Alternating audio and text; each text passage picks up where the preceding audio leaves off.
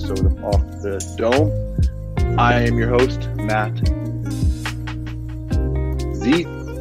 And on today's podcast, I have a very, yeah, it was a very specific topic me and him wanted to talk about today.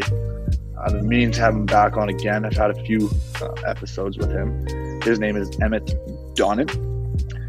And this man can just flat out talk about anything and everything. Every time I talk to him, it's always a fascinating conversation.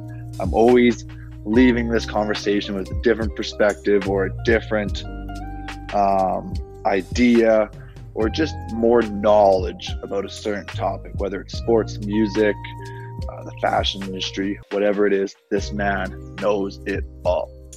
Today's podcast, we do talk about wrestling, you know, like good old WWE wrestling. Um, we also go into Japan a bit, but I think we're going to save that for another episode. Uh, just kind of touched on it, but we didn't go too much into it. It was mainly about the WWE, which frankly, that's really all I know about. I do not know a fucking thing about J- Japanese wrestling or any, for any matter, professional wrestling that is outside of Canada and the USA. Um, but yeah, no, like I said, I'll keep this short, keep this intro nice and short. I'm sure you guys already suffer enough listening to me for whatever, however long you ever listen to this podcast for. Um, but also, too, I want to say thank you to all the listeners out there. I know this has been a very trial and error type podcast, and honestly, we just kind of do it for shits and giggles. Well, I do it for shits and giggles. Obviously, people coming on here do it for shits and giggles. It's a lot of fun. Uh, but at the end of the day, I will shut up so you guys can enjoy this magnificent podcast that I record with my good buddy Emmett Donnan. Enjoy.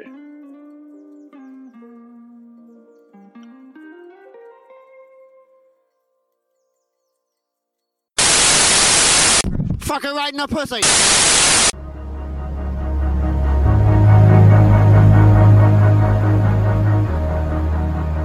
I hope, I hope you keep me quizzing. Oh, I will be. Three, two, one.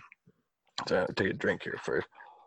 I had to make myself a little bit of coffee before this because I knew I had to be wired because I knew you were just going to go on one of your rants again. Probably not. I'm gonna try and. No? No. Why not? It makes it I- easy when the other person just goes on a rant, man.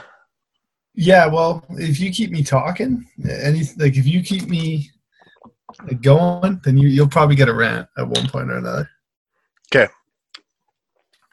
I know you specifically came onto this podcast to discuss pro wrestling, Mhm. but I have a question for you. I want to want to start this with a goat debate in basketball because I know you would be a great person to have a goat debate. And I've been Mhm. watching this series on YouTube where it's um, who's the greatest of all time, and he says, "I'm not here to make the decision for you. I'm just here to give you the case for like eight to ten candidates." And I've Okay. watched like, three or four now, and my perception is completely skewed. You know, um, so I, I want to ask you first, who's yours? Like, are we talking like greatest all around basketball player of all time? Hmm. Like all around. Okay, well, should we define the definition of what we think GOAT stands for? Sure. Well, I think it has to do with both on and off the court. So you're talking like And- like stuff on the court, but you're talking about stuff on the outside. hmm Yeah, and I'm also talking about the, their influence. You know, like how MJ revolutionized the game, and that's why a lot of people think that he's the goat because he made it popularized. He made it mainstream. He made the NBA brand make that next level, and that's why I think he's labeled as goat. The biggest reason. When like Well- statistically on paper, player versus player, LeBron James is. hmm Well, I guess the question on the goat debate, like yeah, everyone knows the two names that always always come up. It's always, always, always going to be LeBron and Jordan in the big goat debate for like forever, until someone comes along that you know does the same two things that LeBron and Jordan do. but it's like in terms of revolutionary basketball players, I mean, one's like I mean they they both fit that bill and on and off the court. I mean, I think Jordan more off the court uh, has been through Jordan Brand than it has been during his career. I'm also not 100% aware of like if he did any you know charity work throughout his career or anything like that. Where I can't speak on that because I know like I know LeBron has mostly because of the social media age, right? Like whenever Mhm. someone of that celebrity status makes any kind of donation or you know partners with the charity, it's it's all it's it's everywhere. Where in you know Jordan, that, that stuff's been kind of lost through time. So I can't really speak on if Jordan ever did any crazy charity work. But I mean, it's always those two names come up, and I think it's going to be that debate for a very, very long time. Hmm. And which who would you pick between the two, LeBron or LeBron. LeBron? Hmm. And that's nothing. I say that, and I know like a lot of people look at me sideways, but it's never anything against Jordan because I, you know, I've always, you know, being a basketball fan, I always understood and knew, um, you know, what Jordan did for the game. You know, um, just the pure absolute, you know, domination that he had through almost two decades. Like what he was drafted was a rookie in '85 and played, you know, his best ball from like then till pretty much 1999 to 2000. Mhm. So he pretty much almost ran two decades. But I found a newfound appreciation for Jordan, honestly, because of that uh, Last Dance series. So Yeah, I I agree with you as well too. I, I my perception is completely different. I think that that documentary did a very good job at showing his influence throughout the game. You know, and how he took it from this like it was a sport, it was a part like it was a part-time job, uh, not a part-time job, but you know, it was nothing what it Mhm. is now. And he was the reason why it made that next step to where it is now. He was that stepping stone yeah, you know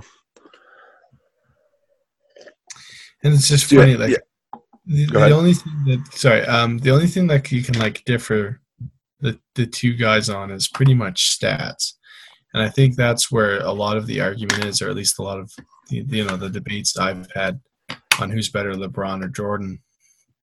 Pretty much all stems like everyone's um, argument comes through stats, like uh, both of their statistics. And as I Google it, because obviously I'm not like an NBA statistician, so I don't really know that off the top of my head. Uh, I don't know when this was made, but LeBron's in a.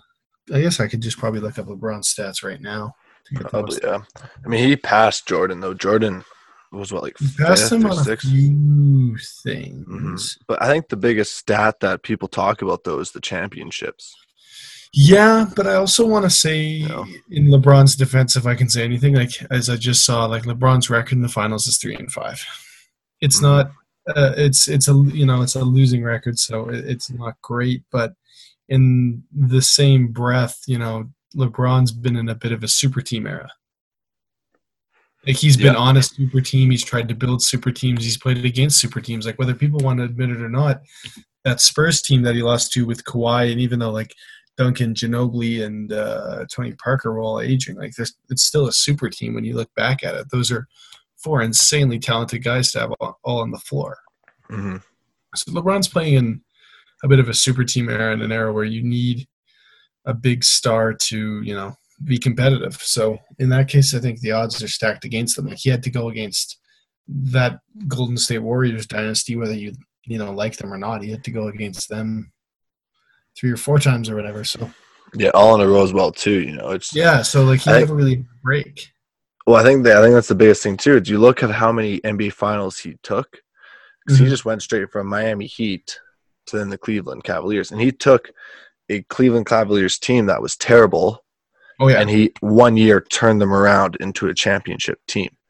And Rather then again, Jordan, it just took him a little longer because, like, as I learned through that documentary, not really knowing much about, you know, Chicago Bulls history, is how just how bad they were, hmm just how bad that team was, and how, um, you know, just just what a mess that Chicago Bulls franchise was pretty much until Jordan came along as literally their savior. And he was rookie of the year, but I don't think he made the playoffs that year. So, you know, No, took I don't think he Jordan little- I think it didn't. I don't think you know. It took Jordan a little longer than LeBron, but Yeah.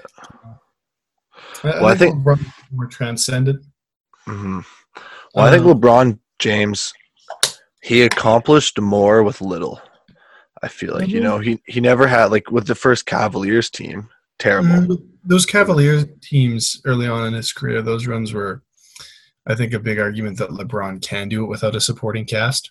hmm If you were to put LeBron on, you know, whatever team doesn't have a large amount of superstars and just like, I don't know, like like that. If you put LeBron on that Brooklyn Nets team pre Kyrie and pre KD, like he probably could have carried that young, you know, weird mix of guys, young and old. Like he probably could have carried that team.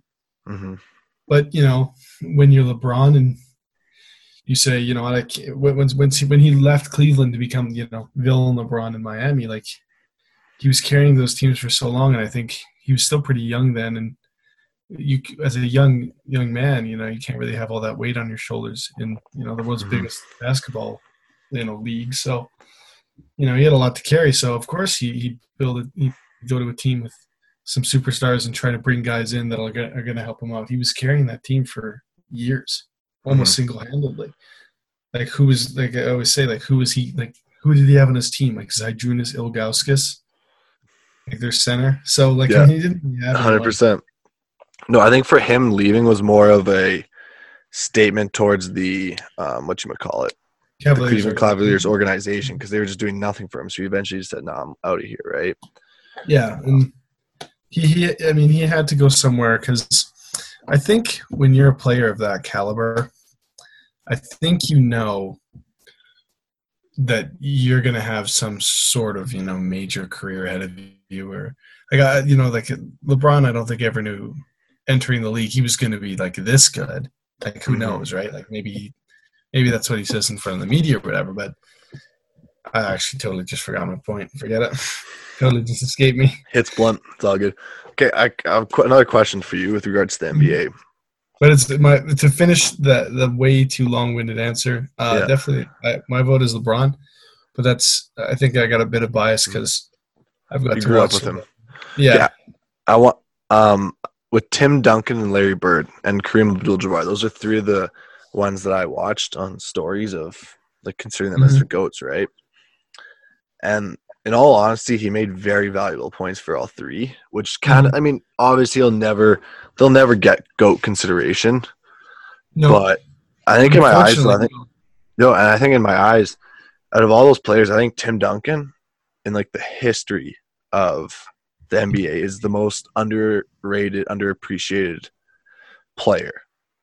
I, I I think I a hundred like I a hundred percent agree. You know, the man won fi- five championships, rookie of the year. Um, he won fifteen all defensive teams. I'm just You know, looking right now at his like his yeah, like two two finals MB M- or two regular season MVPs, three finals MVPs. Like if you look at that alone, and the only thing is too, it's he never averaged a year where it was like the 28s and he did the fancy plays and shit. You know, it was No, always just never. consistently like flash 24 points. You know, 24 and Mhm. like 15. No, see, Tim Duncan never really had a play style that was going to attract much attention to begin with. He was very effective in the low post, and he had a good. He was effective from mid range, right? Like he was never. I mean, he even though he was, you know, he he looked like he was a three times Final MVP, two time NBA NBA Most Valuable Player. It wasn't like the flash that you know, or, or anything that you know jumped out at you. I guess about Tim Duncan. It was just how effective he was in his role. He was a great leader. He was, you know, fundamentally pretty much perfect. Mhm. And he led, you know, him and like a, you know, that European, the two, you know, Tony Parker and um, Manu Ginobili. Like it was, you know, those three. But Tim Duncan was, you know, kind of the glue that kept that those teams all together. Mhm. Well, I think too, even when you look at like the Miami Heat and when they'd Wade, Bosh, LeBron, Mhm. like they just had their super team and the Spurs knocked them off. It's like when you really look at it, you know, like Manu Ginobili and Tony Parker, great players, but like they're not, No. you know, the Dwyane Wade, Chris Bosh level. Mm-mm. Kawhi Leonard was still just like a de- more of a defensive player, you know, and he was just Yeah. finally getting his offense. emerging. But like Tim Duncan was still the big guy, Oh yeah. you know, and it's crazy how a team that was just full of, you know, one really really good player, but then a whole bunch of perfect role players Yep. came together to knock off this like super team that people thought was Yeah. unstoppable. And that's a really good way of putting it, saying like you had one really, really good player and a bunch of guys who just were perfect at the role that they were given. hmm And I think that's not only a testament to the players, but I think that's also a testament to Coach Popovich.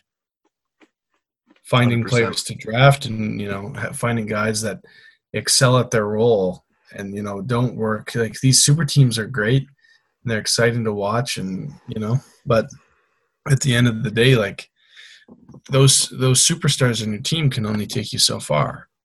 mm Well, I think And I mean, I, that, that, that can be debunked with, you know, the Golden State Warriors.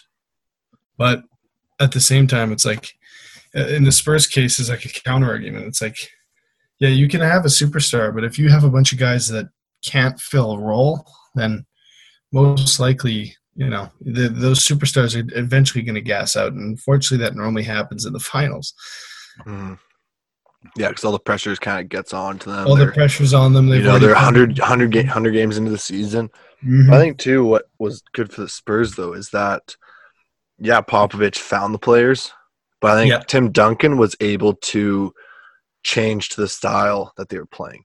He was able to not just be that one fit player, he was able to change his style and be able to find those open passes, to be able to do those mid-range shots, to do the low block, you know, to play defense. He was that all-around guy and that's what you mentioned. He was a fantastic floor general. Yeah.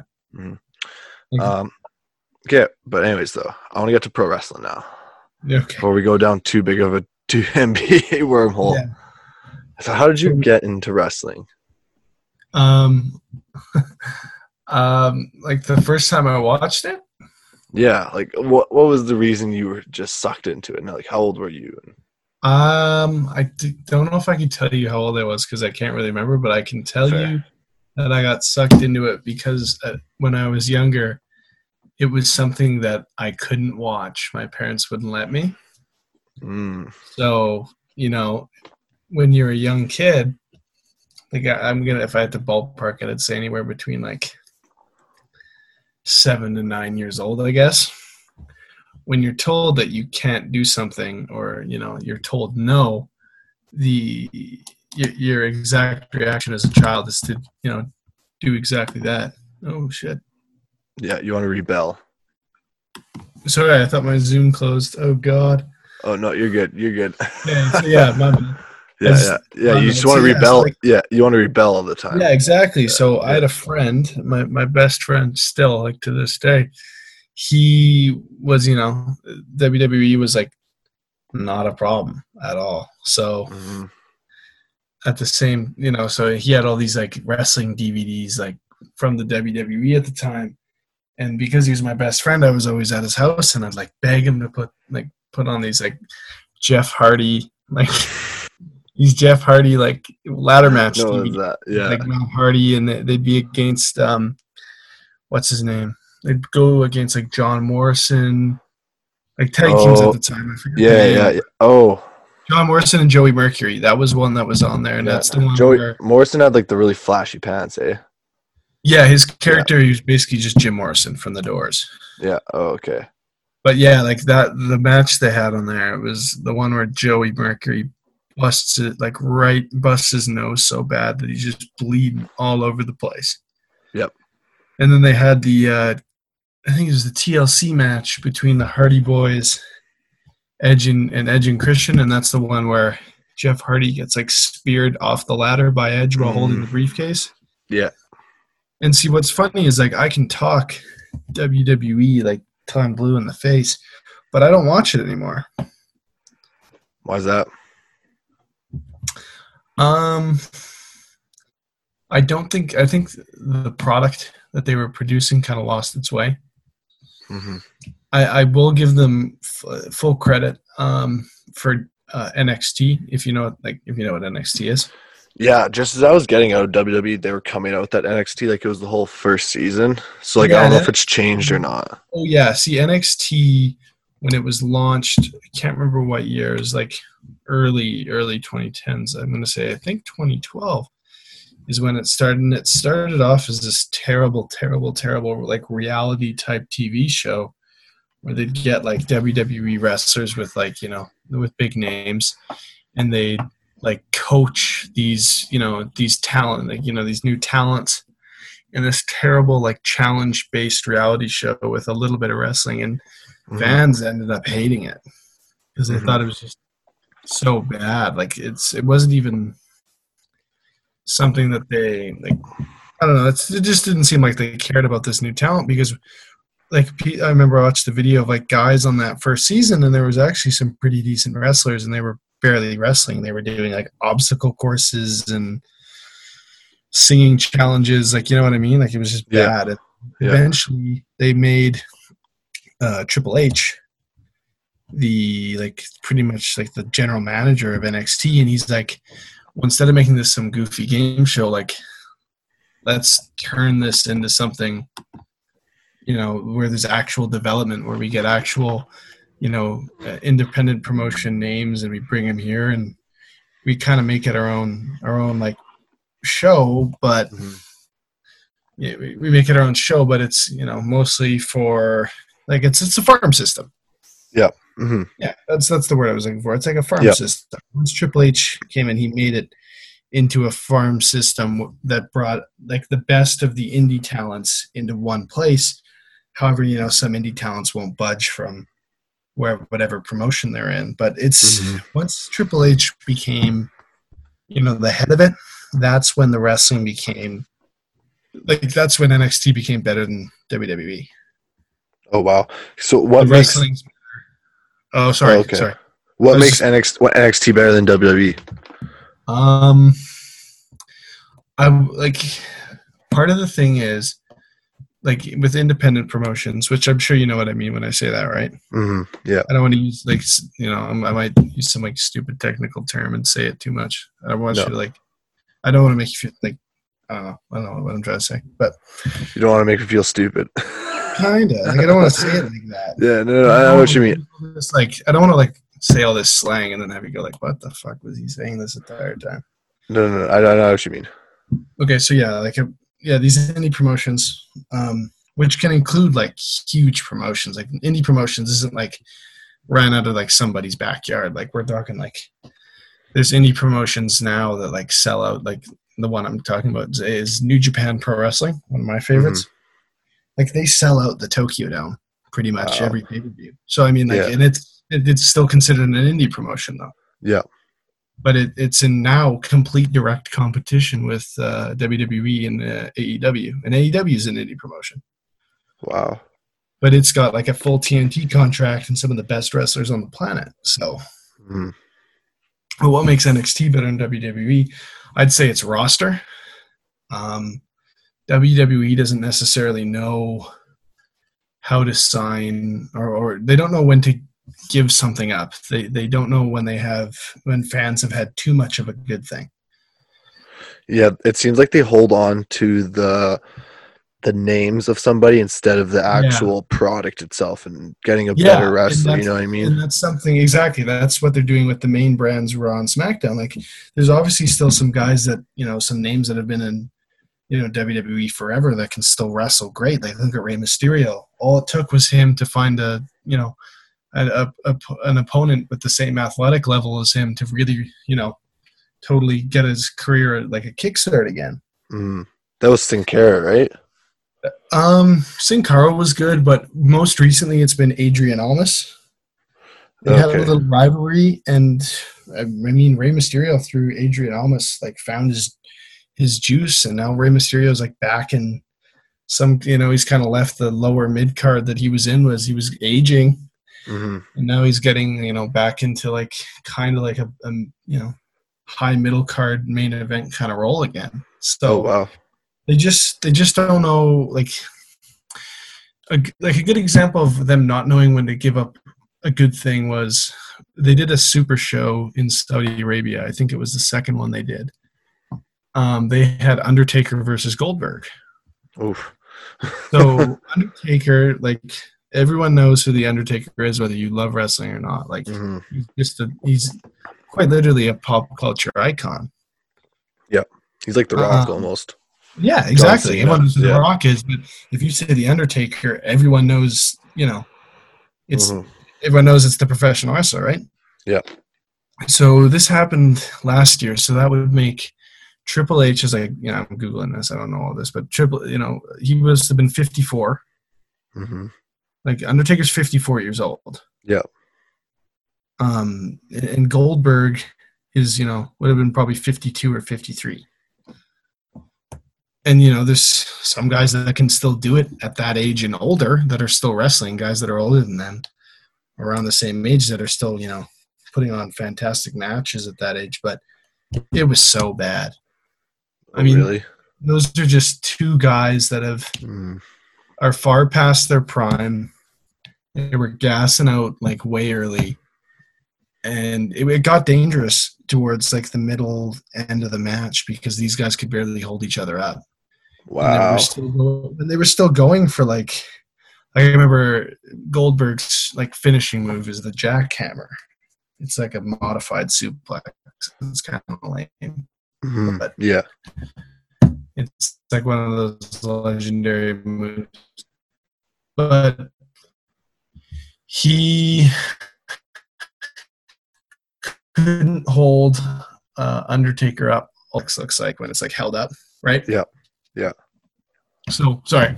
Um, so he, the move is he holds him up in like a suplex, and then as he's turning down, he kind of just like turns his body and kind of like lands on top. Yeah. Yeah. I think I know what you mean. Yeah. So it's a lame move, but Mm. It's a you finisher know, though. going for a, yeah, he was going for a jackhammer. His you know Goldberg was going for his jackhammer finishing move, and he pretty much dropped Undertaker on his head. Oh, yo! I, I now that you mention, I remember seeing a video of Tuck Undertaker getting dropped on his head. I think. Yeah, I, that that was probably the match with Goldberg because like Mhm. when I'm going to use this word, you know, in case I have to say it again, like it's called botching a move. Okay. Yeah. If a, Yeah. if a wrestling move goes wrong, it's called a botch. hmm Well, then And- don't, don't the refs have like signals and whatnot if like the person's actually hurt? Yeah, in in wrestling, if uh, you see a wrestling referee go down to a, a talent and they throw up an X, um, they throw up an X. That means that means they're fine. And I think if they're good, like you'll never see it on camera, obviously, because they still want to present it as real, even though you know everyone knows it's fake. I've known it's fake since I was seven years old. Like Mhm. no human can take that amount of punishment and still stand up. Yeah. Exactly. So, you know, I've known it's fake since I was seven, but that never kind of ruined wrestling for me. hmm But yeah, like, I don't know. It's just WWE just cannot get rid of old talent. The, the wrestling um, that you see on Mondays and Fridays from WWE is predictable. Um, it, it's the, the matches are too short. They push the same talent down your throat every week. They don't let any, you know, and there's no real room for new storylines.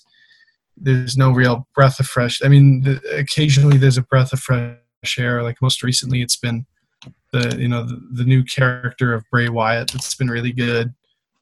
But overall, it's just it's it's such peaks and valleys, but the peaks are not long. It's just disappointing.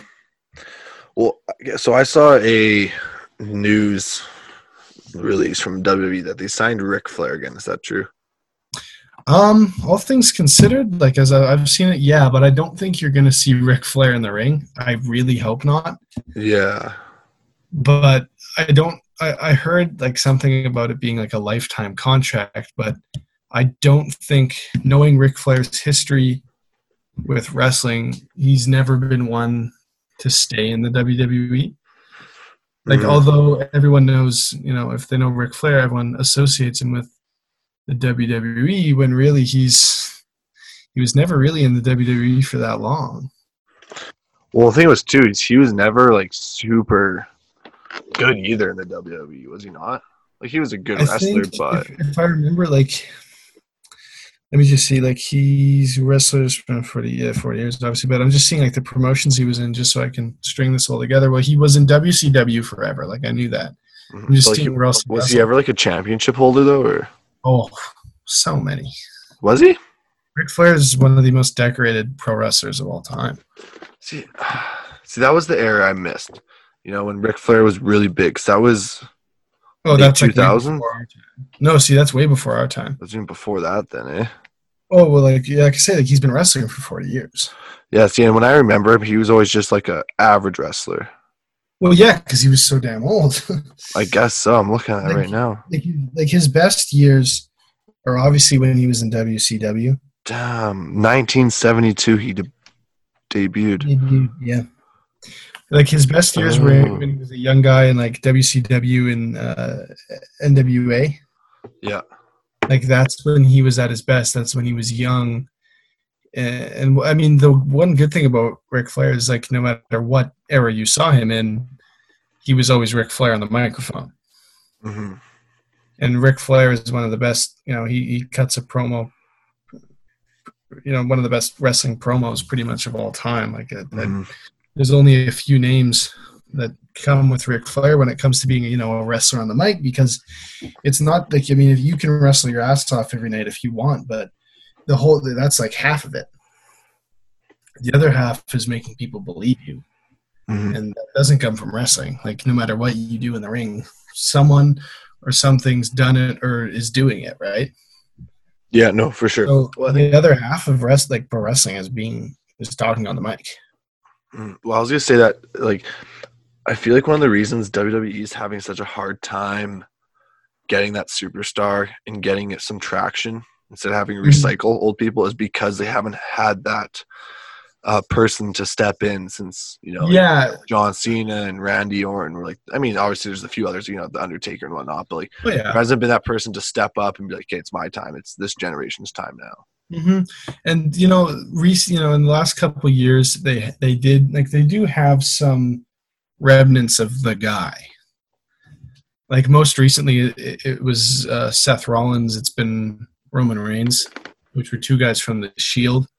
okay yeah Um, like like Roman Reigns has been kind of their new uh, John Cena mold, and Roman Reigns actually played on the Eskimos. He was a football player. hmm I remember seeing that actually yeah, yeah, he was. Yeah, Roman Reigns has been their guy now. Um, Seth Rollins is their guy now. Like, oh, Did they have a rival rivalry? These two. Uh, they did because when they when the they, so they were in a tag team when they first debuted out of NXT because when they were called up, Yeah. um, they were they were thrown in, into a tag team called the Shield, hmm and they were really cool at first because like they came down in like full like bulletproof vests and they wore all Yeah. black. So, um, what was it? What's the word? Cargo pants and like like actual military boots, and they were all blacked out. hmm And there's three guys. It was Dean Ambrose, uh, Seth Rollins, and Roman Reigns. hmm And they were just like a three man tag team, or they could they could obviously just do doubles too, right? But you know, they were most of their matches were uh, three man because. And then Seth Rollins uh, turned on the Shield in a storyline. He turned on the Shield, his tag team, to be with the Authority, which at the time was like Triple H and Stephanie McMahon, and hmm so he Like the on- heads of the organizations. yeah, he basically Mhm. turned on the Shield because at the time in the start, you know, the, the Shield were built up as these like, you know, rebels without cause kind of thing.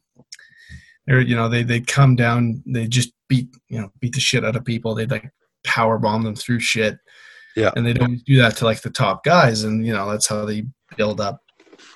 You know, that's how you build someone up, right? You got to give them a rivalry. You got to give them a superstar to go against, and build up a rivalry, build up a story.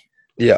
They did a really good job of doing that with the Shield, but you know, said they had Seth Rollins do a heel turn because you know the Authority were the bad guys. The Shield were seen as you know these rebels coming Mhm. after the Authority. Eventually, as the storyline progressed, they weren't just attacking superstars; they were coming after the you know the Authority figures of the WWE. And then Seth Rollins turned on them, and then from from the turn, Roman Reigns became a huge star Seth Rollins became a huge star, you know, and then Dean Ambrose isn't with WWE anymore.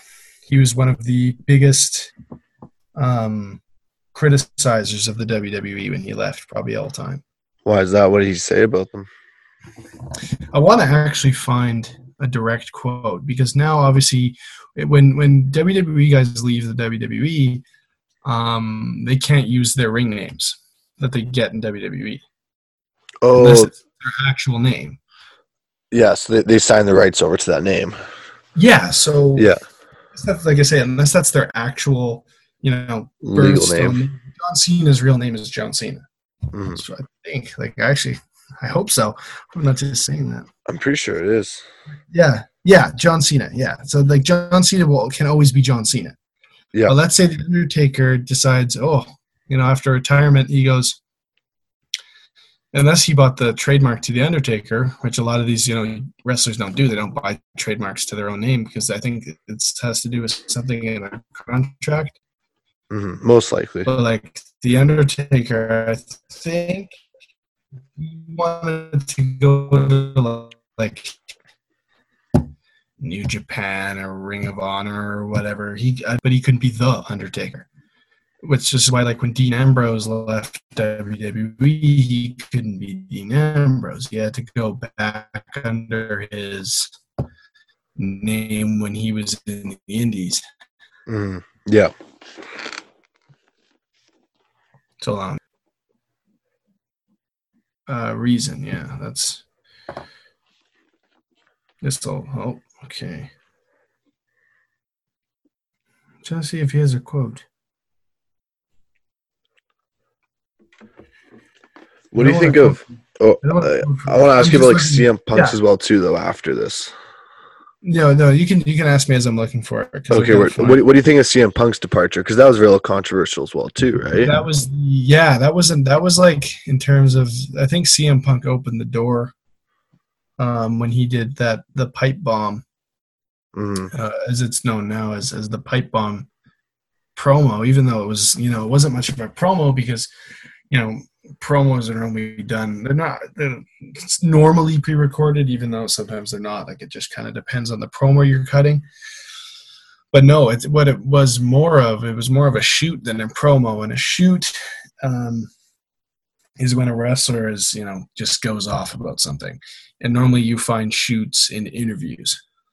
Hmm so, like for example, if one wrestler was a really shitty wrestler, and you know he goes on an independent interview and he goes, "You know, this wrestler sucked," and he gives all the reasons why he sucked or whatever, that's a shoot.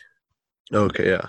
So, yeah, no, he he really opened the door for a lot of the you know these guys that have left and been very vocal about leaving with the pipe bomb promo.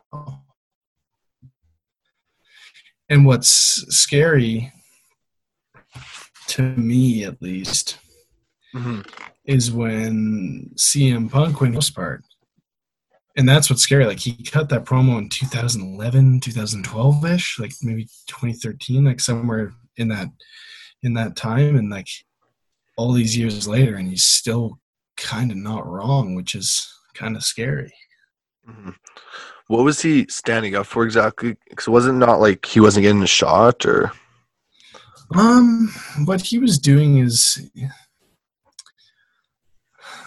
um, like I, I guess like what he was trying to say was, you know, he it wasn't that he didn't matter. It was just I think he was fed up with management, and I don't think he liked the storyline that he was in, in terms of repeating.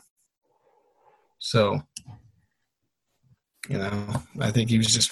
I think it was just years of frustration built up and just kind of exploding out of a guy who you know, always kind of had a, a, a not a I would say careless attitude, but I don't mean it like like that. Like I mean like he just didn't give a shit yeah, he spoke his mind. You know, all the time. yeah, when he wanted to do something, he did it right. Because I know there's other times with his big like um, rivalry with like Jeff Hardy as well too. You know, that was a huge like that's when he really blew on the scene. Scene, I feel like you know, with his whole straight edge versus Jeff Hardy's Mm-hmm. That was not cool. straight edge, right? And that was cool because you know CM Punk, you know, what's kind of funny about CM Punk to me is like he will always go down in people's like greatest wrestlers of all time list. When really he's just not that athletic. And I'm not saying you have to be athletic to be a wrestler. Like Mhm. CM Punk, like if, if if you want to see a good example of what I'm talking about, just look up a CM Punk elbow drop. Yeah. For a while there, he was really, really loving the Randy Savage elbow drop. Okay, we're gonna look it up right now. And he just like he could not do it. He was just not athletic enough to pull it off. But he kept doing it. Elbow elbow drop. Yeah, like elbow drops. Just like I was a CM Punk elbow drop. And my God. The Macho Man elbow drop. Um, well if it's by CM Punk, yeah. This is the way Punk wants to end this. This is the way Yeah. he wants to finish The Undertaker and break the streak. It's a really terrible elbow drop. Yeah, and they just did like a really good edit, so you don't actually see the contact. They switch cameras Oh. at the Oh yeah, contact. it's like the one thing is like I, with with any of these companies is like although like some of these guys like especially in the indies like they're really taking some hits like you can slow stuff down as much as you want they're taking like some really crazy hits where it's called like it's called bumps so like a Mm. bump is where you have to take some contact for a move You have to. yeah but you can lessen the Oh, yeah. you can lessen the pain. Um, yeah, so like a soup, like just a, an ordinary suplex, like you're still landing on your back, but you know there's things you can do to alleviate just how you know how badly you land on your back. mhm. like you gotta make sure you have it straight. Tuck your neck in so your head doesn't snap back. Like you're just and like the the the, the main thing is you want to land on the the top back part of your back. Yeah, and that's it's the same thing with like stuntmen in Hollywood. They're taught to land on that part of their back hmm 'cause it hurts less. Yeah. Where in like indie promotion, like some of these moves, like you really need to like you can cut cam like you they cut camera angles to make stuff look more like it lands flush and it lands solid. But like there's a lot of moves WWE indies all over where guys are seriously taking some you know some shots, but obviously they're lessened because you know you're not going to knock someone out for real in a in mm-hmm. a entertainment industry. And I, as much as I think it is you know a a sport, I wouldn't necessarily say it's a sport. It's definitely it's just it's entertainment, and Yeah. that's why I love it so much. Where like I know for as long as I live, I'm going to be called gay for loving pro wrestling. It's just something I've grown up with. It's just something I've grown up with. you know? Like I watch pro wrestling, I'm going to be called gay. I get it. Mhm. it. It doesn't bother me, but it's like there was something I saw on it where it's like, you know, where I just watch wrestling to be entertained. It's two things I love, you know, most. I love sports, and I, you know, I love like movies and you know drama and like and like, it's the same thing where it's like when I say it's like two things I love, it's sports and basically like short short movies. Yeah, you know, I would There's describe wrestling as like a climax, tension. It's everything all in one. It's it's sports entertainment, and you know it's when you combine those two things, and you got guys that are really good at it. eh, For me, it was always something that was hard not to love. Agreed.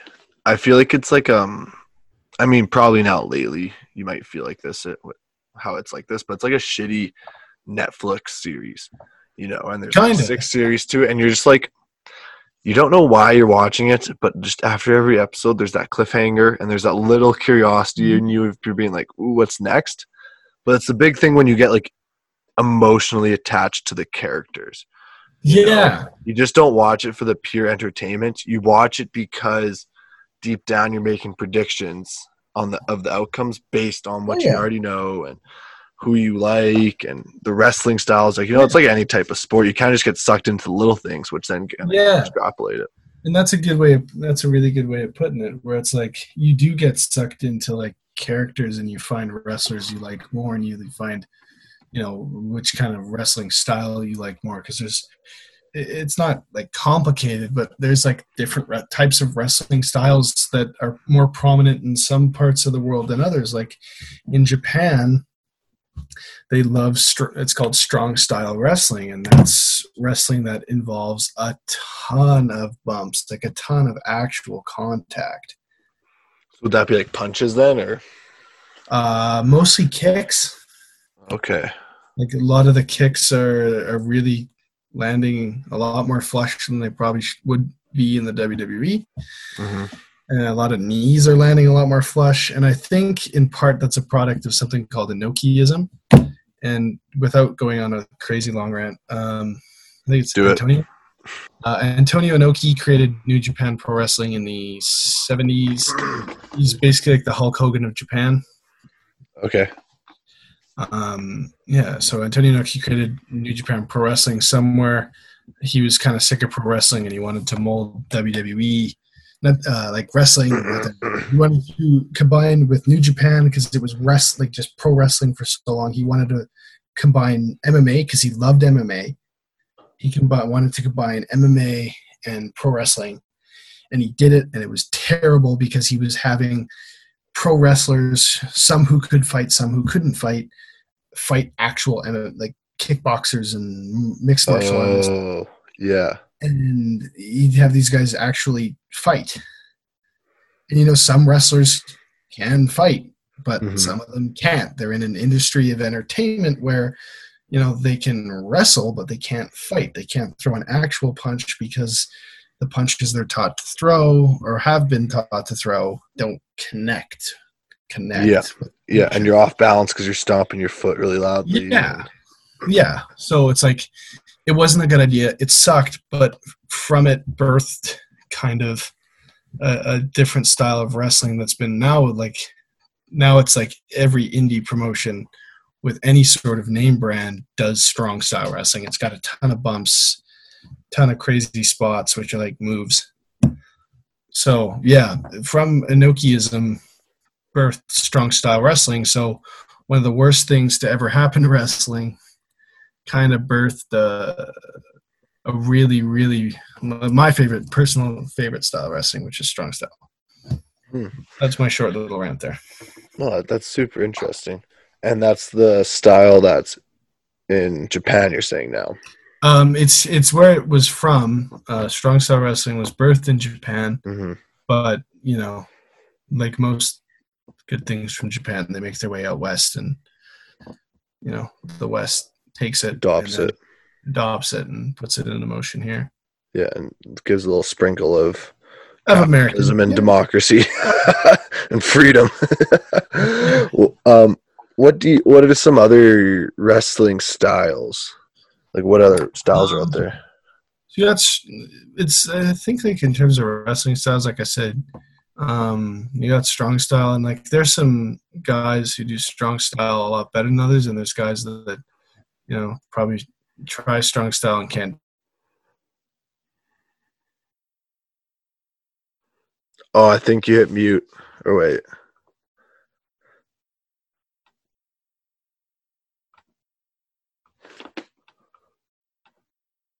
It's like different eras believe in di- different types of wrestling, and you can see that from like you can see that because there's like guys like Hulk Hogan didn't do strong style wrestling; they couldn't do it.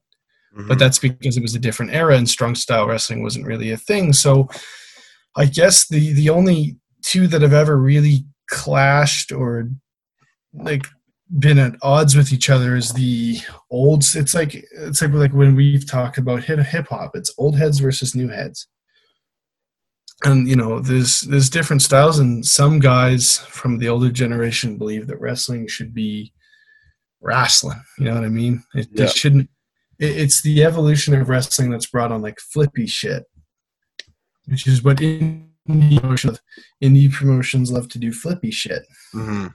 And like crazy spots, and they love to do strong, you know, these crazy strong style wrestling and kicks and no sells and. See here I go with all my jargon and shit, but in the no sells where like old heads believe like you know, it should be wrestling. It should be like Hulk Hogan, Andre the Giant, WrestleMania three. hmm Just good old lock up, hip tosses, nothing too crazy, just somewhat believable wrestling. Yeah. So I think it's called shoot wrestling. I, I think. Shoe wrestling. Um kind of I think I don't 100% unless shoot wrestling. I might I don't know. I don't think I'm right on that. So don't quote me, but like I guess when I say styles, I mean like there's like personal styles too. Like it's not just like the two major combatants where it's like nat like old pro wrestling versus new pro wrestling, which is basically strong style wrestling. But there's also like high flying wrestling, which is like flippy shit. Which which is has been done for years, but it's been evolved so greatly that it went from, you know, he's a high flying wrestler to he just does flippy shit if you're an old head, right? You get what I'm saying? Yeah, I know what you mean. Yeah. So like old heads will see a guy's as talented as Will Ospreay and like guys like Ricochet, and they'll go, "Oh, he's just doing flippy shit." hmm When Will Ospreay is one of the craziest athletes in general that I've ever seen. Like, if he wanted to apply like apply himself to any sort of gymnastic that involves like like floor gymnastics, he probably could do it. He's like a freak athlete. And same with Ricochet, and so many other guys that I could mention but won't mention because it's just you know they do do you know sorry someone's talking back. Yeah, it's all G, dude. and you know, there's guys like that, and then some guys that praise Hulk Hogan and Ricky Steamboat, and see these guys like the be all and end all. And like there's like flippy shit. There's grapplers. There's you know brawlers. hmm Well, I think a lot of people too are also just really nostalgic, right? It's not they think it's better; it's just they miss it. Yeah, even though I'm a hundred percent new head wrestler, because I think everything over time has to you know it has to evolve. It has to progress. to- Evolve or die, you know, straight up. yeah, exactly. Yeah. And that's how it is for most sports industries. They have to evolve or they pretty much don't succeed. You Mm, see in the NBA with, you know, putting the three point line in and, you know, the merger of the ABA. You evolve, you survive, you carry on, you make money. Yeah, exactly. I think that, honestly, I think from 20, you know, uh, 2012 and on, wrestling has been at a complete peak in terms of talented guys, you know, in all different parts of the world doing all different types of wrestling. I think it's at a it's at a peak in, in like the past five or so years hmm but I, I I also have so much respect for guys from olden eras from like 80s and so on because you know without these guys there is no modern industry now so Well, I think that goes to like NBA as well too, NFL. You know, it's like when you look at '60s basketball, it's not flashy, it's not Mhm. anything fun to watch. It's like watching chess.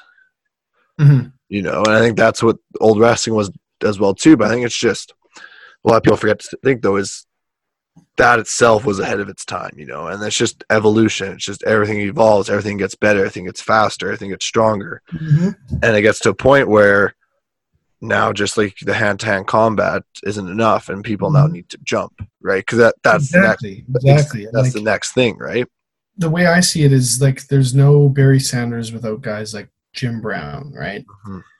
for me there's no will ospreay if there's no owen hart or randy savage or Mhm. like there's no you know john cena without hulk hogan so the two go hand in hand but some people don't see it that way hmm and um, that goes for a lot of things Yeah.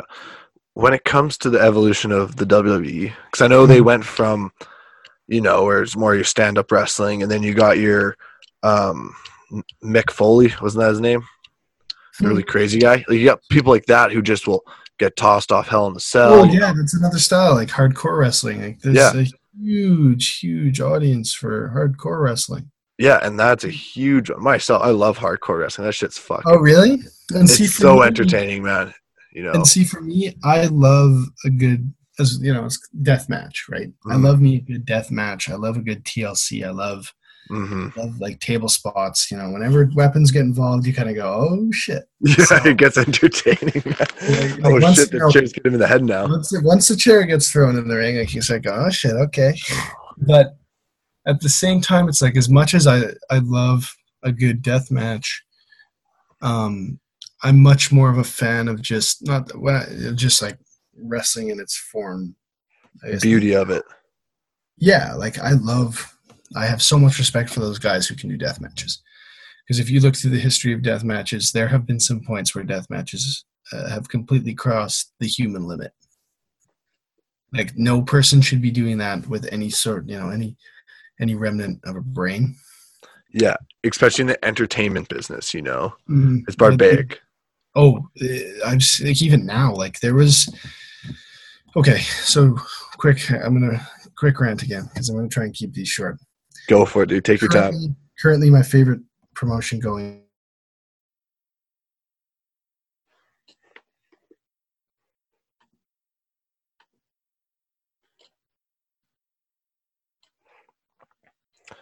Okay, wait one second. Just wait. the young bucks Okay, wait, wait, wait.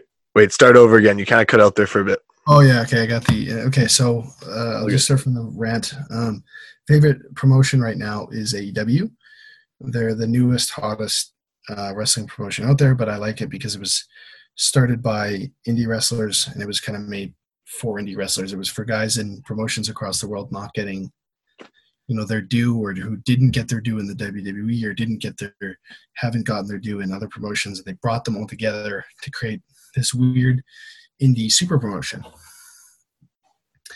And now like it's got its own TNT contract. It it it's beating WWE in the ratings. It's you know uh, competing against New Japan, which you know Japanese people love pro wrestling. So to say it's competing with New Japan, like the only thing beating New Japan since AEW came along was WWE.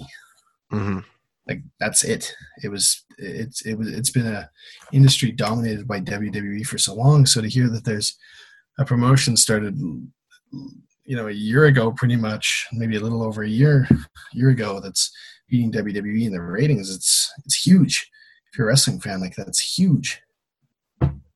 So they're my favorite promotion. They got a, a ton of these indie wrestlers I like, a ton of guys from the WWE that they brought over that I like, and they created a, a super promotion. So, Hmm. oh, oh my god, I just forgot what I was talking about again. I. Halfway through that, I was like, "Wait, what are we talking about?" Yeah, But well, we were talking about just like the evolution, and you know, from like hardcore wrestling to Oh, thank you, thank you, thank you, thank Yeah. you, thank you. I know where I'm going. So they created a super promotion. Anyways, so the guy who was who we mentioned before, Dean Ambrose, he left WWE and went to AEW, okay, which is huge. That was Mhm. huge because when he left, he was pretty much at the peak of his popularity in the WWE. He was really he was climbing with the Shield. He was climbing along. He was he had really good singles runs with like feuding with guys like Seth Rollins and feuding with guys. You know, I can't remember his best feuds, but his best feud was with Seth Rollins, his former you know Shield member. He left at the height of his popularity because he didn't like what WWE had planned for him. He didn't feel like they were holding up their end of the deal. Yeah. So instead of trying to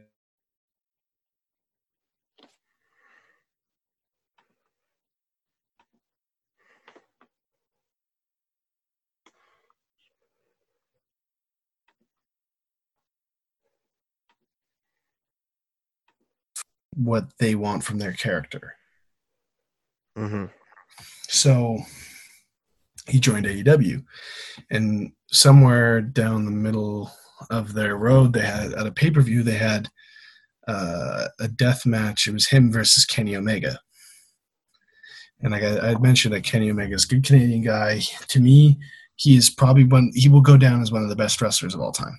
okay, if we look at accolades, we look at championships, we look what what he's accomplished. And I know when I say that, people like might raise their eyebrows, even because it's all predetermined. But it's predetermined in New Japan for a reason, especially in New Japan. It's not just popularity with fans like it is in WWE. You, if you're popular with fans and you sell merch in the WWE, you get pushed to the very top. Yeah. Where in New Japan, they don't really care how many shirts you sell, although that's great. Mhm. They don't. If you play a certain role, they don't want you to be popular. Even though you know that's great if you are, it's the wrestling that counts. Mhm. 100% New Japan, you're pushed to the top based on your ability. Yep. So he went to New Japan, and then AEW came along. They had a death match, and wrestling fans from a modern era saw it and went, "This is far too brutal." And like Kenny Omega, as accomplished as he was, like you don't really see him do many death matches because he's such a damn good wrestler hmm that why would he? Like why would he put his body through all that torture when he's just he can go into a ring against anyone make them look good and then still still prove that he is probably one of the greatest wrestlers of all time? Yeah. it was and i when i say it was brutal i mean like there were some things in there that i have never seen unless it's been done in like czw which is like a pretty much all hardcore wrestling promotion ECW. czw Oh, okay. combat zone wrestling. But although ECW also had a lot of stuff that a lot of people didn't see before, which is obviously Extreme Championship Wrestling, Yes. Yeah. Which was you know partnered with the WWE here and there. Mhm. It, well, it was part of the WWE, but it started off as an indie, indie promotion. Oh, okay. WWE because it got so popular, you know. But yeah, no, like I mean, there was one point in the match where Kenny Omega puts Jon Moxley, who is Dean Ambrose. We're going to call him Jon Moxley now because he's no That's longer Dean name? Ambrose. That's his that's his out of ring name that he used to have before it was WWE. Jon Moxley again. Mhm. He put him in a sharpshooter. It's a submission move. It's like if you're Canadian at one point in your career or as many points in your career as you want, you have to put someone in a sharpshooter. Yeah. It's It's a Bret, you know. Bret Hart. Yeah. Bret. Yeah. Bret Hart's finisher. Yeah, yeah. It's like The figure eight. figure four. Oh, same shit. Yeah, figure four is Ric Flair. okay. What's the diff? Well, what's, the dip? Well, I, I mean, I know the difference, but it's hard to explain through a microphone. You know what I mean? Without like a demonstration, but like it's hard to explain how a move works that's a submission without like Doing it. seeing it or doing it. Like I don't know how to like I don't know. I'll Google it later. Yeah, so figure four, I guess, if it, when it comes to pressure points, what uh, figure four is all on the knee, Mm. and then um, where the sharpshooter is like stomach, lower back, Yeah. Pulling you back. Yeah, in quads. Okay. So can and like the person who's getting the sharpshooter done is on their stomach. Yeah. Where the person who's getting the figure four is sitting. So Kenny Omega puts the sharpshooter on Jon Moxley, and they went full like hardcore death match because they had fluorescent light tubes, which are like a death match Yeah. staple. hmm And Kenny like smashed them all on the ground, flipped Jon Moxley into a sharpshooter in the middle of the ring. So the only way he could get through a rope was if he dragged himself through broken glass to touch the rope. It was tap or crawl through broken glass with your forearms and your stomach to get to the rope to break the submission. So it was that or tap. Oh my god.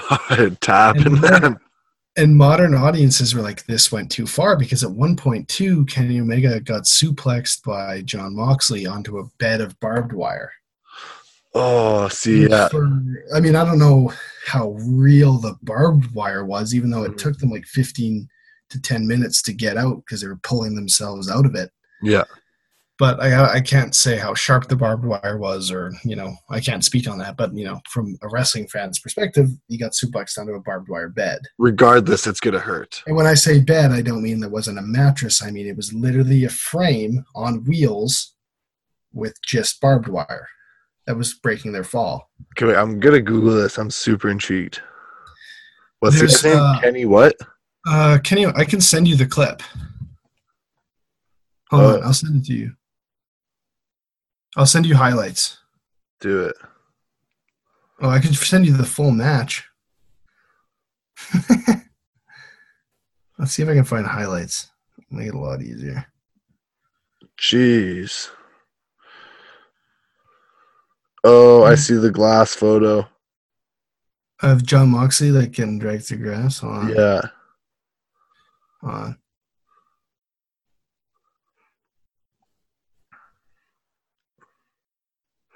I think this is. I think this is it. What I just sent you. Yeah, this is it. It's highlights. Oh, oh, I see it. Turn down the music, man. The one thing I hate about these highlight packages is like the music from 2014. the underrated rock why. band who never made it. Yeah, it's like the underrated like nu metal band that never had a career that they throw over. I just watched. Oh, Which part are you at right now? oh, the whatever. Like, what's that black thing on the? Like, they're Oh. at the. Oh, you missed the garbage can. So Kenny Omega is the guy in the gray pants with like the yellow. Yeah. Oh, it's mouse traps. Um, yeah, that was a cool spot. And then Jon Moxley's the big some bitch in the black like jeans. Yeah. Oh, well, the thing is too, man. Like when you look at this wrestling, it's not necessarily like the perfect moves where they're landing back first and you know, in like safe, secure places where it doesn't hurt. Like they're fucking up these moves where they're landing like halfway on their head and Oh yeah, like this was like in full honesty, like a complete. This was like a really, really good death match in terms of as far as death matches go. yeah. Like when Kenny Omega took that barbed wire broom and swept it across Jon Moxley's back, Oh, double stomped it into his face, into his back. Excuse me. Like that was insane. oh. Him power bomb the one dude through the glass and then he, oh my oh I'm telling you, man. Like this is like this is and like Kenny. Um, what is he putting in his forehead? uh, that's barbed wire baseball bat, I believe. No, that's a spike. I think I, th- I think the part you're at. Hold on. Are you on the are you on the entrance ramp right now? Oh, they just went into the barbed wire. Oh, okay. Yeah. Like, I can't. Yeah, you see them getting pulled out.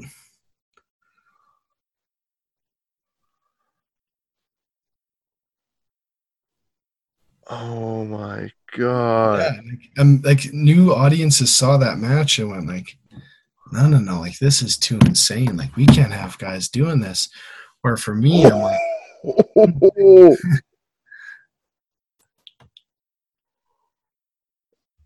Oh. See, those are the matches that I love to watch. oh yeah, The ones that's where you what I just mean. tell that they're just putting all their effort into Oh, it. yeah. You know? And that's that's why I like AEW so much is because they have a ton of talent from all over, but because they only have so many matches a night, like the like talent that they're wrestling goes all out completely. Mm-hmm. Because like Yeah. you're not wrestling every week like you would be in WWE. Like you maybe have one match every two weeks. So what are you gonna do to keep pushing yourself to get higher and higher up the card? Yeah, and you know your body has not just like three days essentially to Mhm. recover before you have to start training again. It's got like So yeah, they have time to recover and they have time to plan out these really good matches because they have like their like Raw SmackDown is one show Mm, on Wednesday. yeah. So normally because of football now, I'm like recording it or work now. I'm recording it mostly. Mm, fair enough. I'll get home from something and I'll watch it, which is disappointing. I can't catch it live, but that's okay. Yeah, at the end of the day, as long as you're catching something at this point, man. No Yeah, sports has been a fucking Thank God for the modern day recorder on the uh, PVR. Oh yeah. Um. So are these these matches are also scripted essentially? Then, eh? Like they know who's the, gonna win. are, Yeah. the outcomes are predetermined, but Jon Moxley is 100% a deathmatch veteran. Mm, So when you're in a death match with a guy like Jon Moxley, if he tells you to do something, you do it. yeah. Um, if he says do something to him, you do it. And in a lot of death matches, whatever happens, happens. Yeah. It's a free for yes, the outcome is predetermined in a lot of these matches, both death match and not death match. Like obviously, all the outcomes are, you know, the person who's going to win is the person who's going to win, hmm barring injury or whatever, right? Yeah. But you know, a lot of the wrestling that happens, in you know, in all these promotions, is called on the fly most of the time. Mhm. Like they obviously have like they have predetermined spots and like moves that happen. So let's say like for example, like okay, um, you're gonna take this crazy move I do here. You're gonna then we're gonna get up. Yep. And And- whatever happens, like like you you set up for the move. The move happens. You get up, and then everything. Once again, they figure out on the fly, and then you know once again the cycle starts. Do they like talk to each other in the ring, or is it all Yep. just they do? Yep. Like the the the thing is though is like you're not supposed to hear it. You're not supposed to see it. But like if you ask CM Punk, if you wrestle with John Cena, everyone's gonna know it.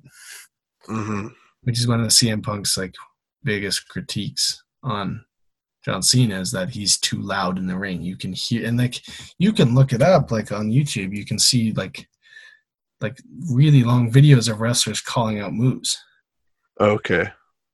And like it's really simple. Like if two guys are laying on the ground for a while like one of two things is probably happening. They're taking a breather or they're giving each other instructions. Oh, really? so they'll be whispering to each other. Be on the ground like looking at each other. Like if they're on the ground at the same time. They'll be on the ground looking to each other and they'll be going like okay you're gonna get up first. We're gonna hit each other. I'm gonna you know whip you into the corner you're gonna dodge i'm gonna miss you're gonna hit a move Oh, And wow. they'll get up and they'll do it. And like sometimes it's called on the fly. Like some guys will be like punching each other and then they'll go like suplex, boom, gets kicked, suplex. And you can watch the videos of it happening. It's actually really, really cool to see it, like to hear it actually happen, even though like it's kind of a no no Yeah. industry. Like you're not supposed to hear it. So So I've always wondered that, like how they, how they have everything so perfect. It seems like all the time. You know what I mean? Like they're super good at planning these fights, fights, and on the go doing them, right Guys are like true like professionals. Like they're they're at the top of their industry for a reason. With you know, like in in WWE, like they're in WWE for a reason. Whether I want them in WWE or selfishly I want them in like the promotions I like. Yeah. Um, like they're there for a reason, but like it's interesting to hear like these guys are real professionals and even though th- outcomes are you know predetermined and all the moves are fake a lot of the times like the wrestling you're watching like is very loosely planned Well, I think too as well is you got to look at their their crazy schedule, their crazy lifestyle that they live. these guys are on the road on the go, and they need to stay in shape. They Mhm. need to be up to date. You know, they need to like it. I feel like I can never do that lifestyle. I feel like it's such an unnatural It's- lifestyle to do. it's, it's strange like these guys are on the road for 200 to 250 days a year hmm a lot of these guys have families girlfriends kids you know places they want to be friends they want to see and a lot of the times they don't get to do all that and they're on a plane quite a bit right or a bus or a road trip or however they get to whatever destination and even these a lot of these young guys have you know families and girlfriends like they want to see those people it's Yeah. a weird industry it's a it's a demanding harsh schedule and i know i have a lot of respect for those guys Yeah, no, me as well, man. I can never do that. And even just everything that goes into it, man. It's crazy. real quick can i just like nerd out on kenny omega Yeah, yeah, go for it, dude. So, like I say, um, born in like I'm like uh, he's not my even my favorite wrestler, but he's probably my favorite wrestler like right now. Mhm. I mean, that's he's like tied. with Yeah. Um. So in indie wrestling, there's a guy by the name of Dave Meltzer. Some people love him, some people hate him. That's pretty much how it goes with most, you know, of these like writers and magazine creators for wrestling. But Dave Meltzer is like the one of the number, you know, he's like one of the two big writers. Like if he gives you a high rating on your match, like that's that's the be all and end all if you're a wrestler Mhm. and like he rates his matches out of five. So a five star match is pretty much perfection. Yeah. And if he gives you a five star match, like that's something you hang on your wall, like behind glass, like it's like a huge deal. Kenny Omega has in the top five matches of all time, as rated by Dave Meltzer, all time. Uh, we got one, two, three, four, five. One, two, three, four, five. All five. All five of Dave Meltzer's top rated matches of all time. He's in all five of them. Wow. As far as I can. Nope. He's in one, two, three. Yep. Yes, he is. Wow. And that's one. like including WWE and all other. He's never been to WWE. But like that's including oh, ranking from WWE Every, every promotion that he watches, every pay per view he watches, like he is a complete. Like, you think I'm a geek? Like He's an extra geek. he's like, like a, he's a dork. that's the line. oh, that's funny. think I'm a geek, man. This guy's like a Yeah. dork. He's a Poindexter, but like, so the number one rated match of all time, Mhm. Kenny Omega wins, and he faces Kazuchika Okada or Kaz, yeah, Kazuchika Okada. That match has seven stars out of five. Is the highest rated one of all time? Yes. So not only did Kenny Omega, not only does he have the greatest wrestling match of all time, he's also beat his rating by two. Um. Okay. So wait, what match was that one against?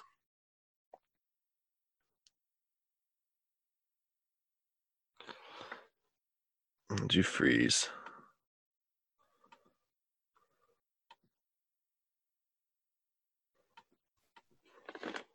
And a lot of these match, uh, did you get any of that? I saw my connection went bad again. No, you froze a bit there. Where did I freeze at? Uh, I asked you what was the match against. Oh, so yeah, I, sorry, I, I think I said that when I froze. So the match was against Kazuchika Okada. How do you spell that? Uh, K A Z U. Uh, I got it. I just had to put K in.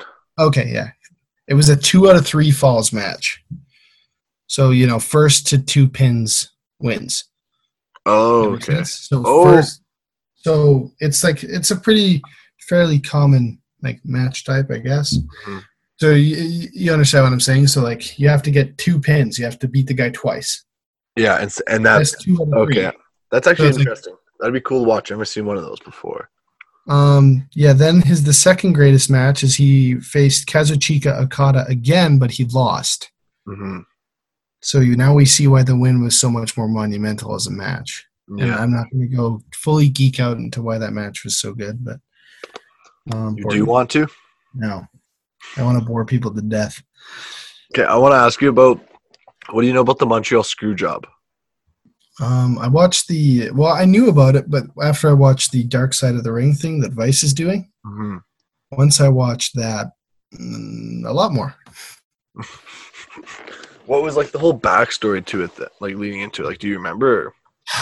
It kind of revolves around the ego of Shawn Michaels. hmm and the just how the you know Vince McMahon how he went from you know the friendly little announcer in the back you know the friendly little play-by-play announcer to the guy in charge and how that secret was blown so Can we, you know, Bret how Hart was, how did Vince McMahon grow to like be that person? the Montreal Screwjob exposed it Oh, So like with without fans' knowledge, Vince McMahon was never the chairman and CEO in, of WWE. He was the son of the, you know, Vince McMahon Sr., who owned WWF, which merged. Quick little history lesson. So when wrestling was in its primitive form in like the 70s and 60s, Yeah. all across the United States, it was there were promotions, just kind of like how indie promotions work now. yeah, like Stampede Wrestling. Yeah, but that's how it was in the states. So Yeah. like it was promotions in Memphis that battled promotions in um, promotions in Memphis that went against promotions in New York, and the only way you saw wrestling because of you know television back then was what your area was because it was on locally. Yeah. So like wrestling in Texas, like because Texas had their own big promotion or multiple big promotions, depending on where you lived, that's the wrestling you saw. Yeah. However, when Vince McMahon Sr. came along and he was running WWF on the Eastern Seaboard, like Boston and New York and stuff. He went, I got a great idea. Let's merge them all. And he did. and that's how the WWF started, Oh. the World Wrestling Federation. Because Yeah. before you had like NWA, like Jim Crockett Promotions, JCP. Uh, you know, I said I think I said NWA, and like I don't know all these like mini tiny 1970s wrestling promotions. So Yeah. he merged them all into WWF. So he passed away. His everyone knew his son was the announcer for WWF, Vince McMahon Oh. Jr., which is Vince Yeah. McMahon as we know him now. Yeah. You know, his dad was the creator of WWF, but what we didn't know is when his dad died, he assumed control of the entire thing. hmm We just knew him as the play-by-play announcer. So backstage, they were planning this match for Bret Hart. Bret Hart was really unhappy in the WWE, uh, WWF, I think at the time, WWE, WWF. Yeah. I can't, I don't exactly know. No, it would have been WWF at that time. Still, um, and Shawn Michaels was like the golden boy with the big ego who got everything he wanted. Yeah. And I love Shawn Michaels the wrestler, but Shawn Michaels the ego as a person and Shawn Michaels the person I'm not a huge fan of. Okay. But Shawn Michaels in the ring, I will never take anything away from him. He is fantastic. Yeah. One of the greatest. Yeah, I'm not a huge fan of Shawn Michaels. The person and like it's just the person because his ego follows him everywhere. Mhm. So there's a point where um, uh, Shawn Michaels is meant to put Bret Hart in the sharpshooter. Mhm. And that's a big deal because it's very disrespectful to put, you know, to use a wrestler's finisher on the other wrestler. Especially in Montreal. Yes, especially in Canada, where Yeah. Bret Hart, you know, he's from Calgary. Yeah. The whole Hart family, you know, the, the, the one of wrestling's royal families Mhm. is the Hart family. Yeah. So that was a, way to create heat, which is like because Shawn Michaels at the time, I guess, was kind of like the bad guy. Yeah. In that in that scenario, which is another thing I'm going to say. So there's like heat, which is what a bad, you know, what the bad guy in a wrestling story does to get people to dislike him. Okay. Yeah. Bad guy in wrestling is called a heel. The bad guy's called a heel. Yes. Okay. It's called heel because in the old days, like they kind of thought like heel was just an ugly part of the body. I don't mm. know. So heel is bad guy, and then a face is the good guy. Oh, okay. Because face is something nice to look at, where heel is something you don't really want to look at. I, I guess it- is how they kind of Curb stomping. Curb stomping. The, ba- the heel's trying to kill the face. Yeah. Mhm. Yeah, kind of. And that's a good, a good way to like remember it. So I think at the time Shawn Michaels was the heel because he was in Canada doing the sharpshooter to Bret Hart. That's Bret Hart's move. You're in Canada. However, because of the contract stuff going on with Bret Hart and how bad it was going and how you know kind of a dick Bret Hart was being because he wasn't happy with his contract.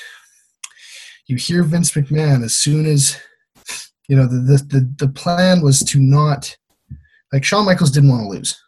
Shawn Yeah. Michaels never wanted to lose, which you know isn't a it's not shouldn't be how it works. Yeah. Like even if you're a great wrestler, like you gotta lose At some point. Yeah. at some point. You gotta lose every you know. But of course, there's like huge egos, and wrestling's a weird business where. Well, know- especially when you can control the outcome as well, too. You know, Mhm, exactly. If it's not can- like if you lose, it's a oh he beat me, he's better than me. It's a damn it, why didn't we change the storyline as well? yeah, and like Shawn Michaels never wanted to lose in his storylines. hmm doesn't matter where he was, who he was wrestling, he didn't want to lose. So he didn't want to lose to Bret Hart. Yeah. Bret Hart was already unhappy with his contract. So Vince McMahon, because Shawn Michaels went behind his, Bret Hart's back to go to Vince McMahon and say, I'm not losing. Not losing this match. So Vince McMahon sided with Shawn Michaels. As soon as Shawn Michaels puts a sharpshooter into Bret Hart, you can hear um, you know, the mic cuts out from Vince McMahon, and you can hear Vince McMahon yell in like one of the cameras, "Ring the damn bell!"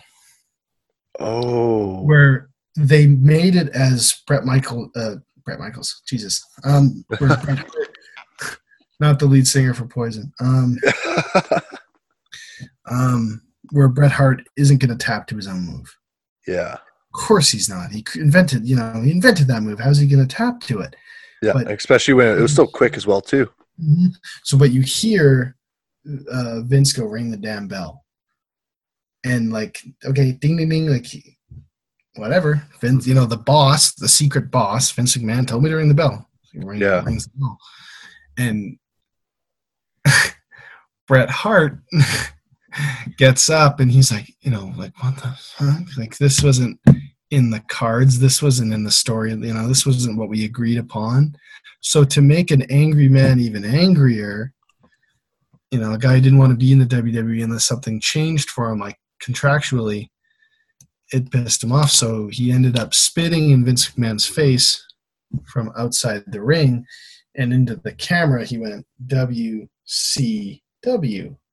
which at the time was WWE's biggest rival. Yeah. He was going to go there. that was his way of saying like fuck you guys i'm out after spitting in the boss's face and everyone wondered well why would you spit in the play-by-play announcer's face and then it kind of like it clicked for everybody. Oh. as soon as like he spit in vince mcmahon's face everyone's like what's the play-by-play? Wait a minute. Oh. There's something more to vince mcmahon than we've been led to believe and it. Kind of exposed vince mcmahon as the guy who's not just the you know the announcer. He's he's the, the big hoss. He's the leader of this whole thing and no one really knew. And he's being mischievous about it as well too. yeah well i mean i mean it, it would even if But you know even yeah. if he didn't screw over bret hart would we know by now probably oh, for sure. Yeah. but i mean without the montreal screw job you don't get any of the stone cold steve austin rivalries although like i'm not like defending vince mcmahon's you know him screwing over bret hart but you know if if bret hart doesn't totally go anti-establishment we don't get any of the really good storylines with vince mcmahon being the bad chairman hmm. How so? well, because no one knew from the outside, unless you're in like WWF, WWE, you didn't really know that Vince McMahon was the owner of the company. I mean, like I say, you knew him as the announcer. So, if you know, once Bret Hart exposed Vince McMahon and kind of exposed the WWE as a whole,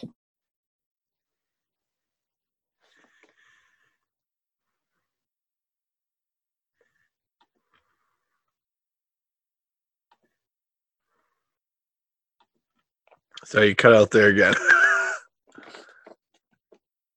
My good yeah. Okay. Wait. Go back like thirty seconds. from where? Um. I hate my internet. Oh, you're talking about just how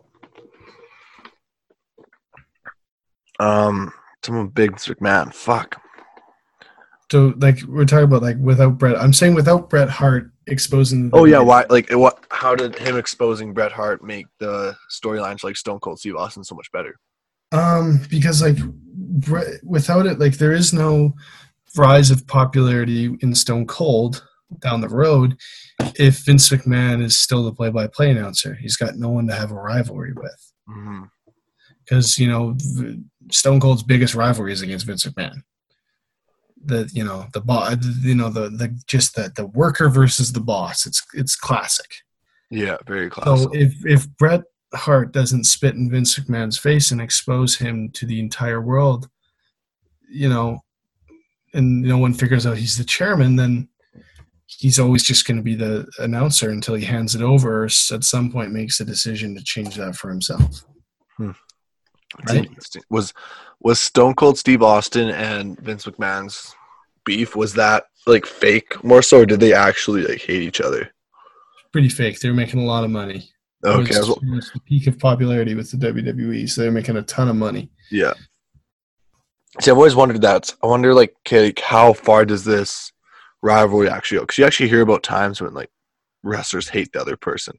Oh yeah, it's such You know an I mean? ego industry. It's not uncommon to hear like wrestlers that dislike other wrestlers. Like it's such an ego-driven industry at times that like like you say, like you hear about it all the time and you hear about it for a reason. A lot of guys just don't like each other, but for the sake of making a lot of money and the sake of the business, we'll go out and perform for you. It's like actors that don't like to work with actors. Yeah, they're still gonna do it for millions of dollars. Yeah, when if the money's coming in, they're going to do a big budget movie together. The money's coming in, they're still going to wrestle each other. It doesn't matter. Yeah, for sure. But yeah, a lot of guys don't like each other. It's it's a in some cases it's an ego business. Or it's like when teammates come together, they didn't like each other. They come together, and be like, okay, whatever. Well, Exactly. side, at, least, at least for a, a season or two. Exactly. Exactly. Like the, Um, who's your favorite wrestler, and what's like your favorite generation of all time when it comes to like? well, like I say, I'm a new guy, so my favorite generation is what's going on right now. Okay, um, all over the place. There's so many talented guys. There's guys that I wish would leave the WWE. There's guys I wish would leave. Like what I want to see happen, which you know, selfishly, I want to see AEW become the biggest and best promotion of all time, but not because they got a bunch of old WWE talent. It's because they brought indie, old WWE guys, guys who were frustrated, like all these great wrestlers all together hmm and build up their own promotion. But that my favorite era is what's going on right now, and I can I can give you a million wrestlers. I can give you a million reasons, but to simplify it, it's because right now it's at its athletic peak. It's at its talking peak. You know, its promo peak. It's there's a bit of a revolution going on with AEW. Um, NXT is fantastic. Like, there's a rumor that we might get an AEW invasion angle. Hmm. Like, What, remember what when by that? What's an invasion angle? Okay, so you, I'm sure you've seen the logo Raw is War. hmm Well, at the time, WWE was being invaded by ECW and WCW. Okay.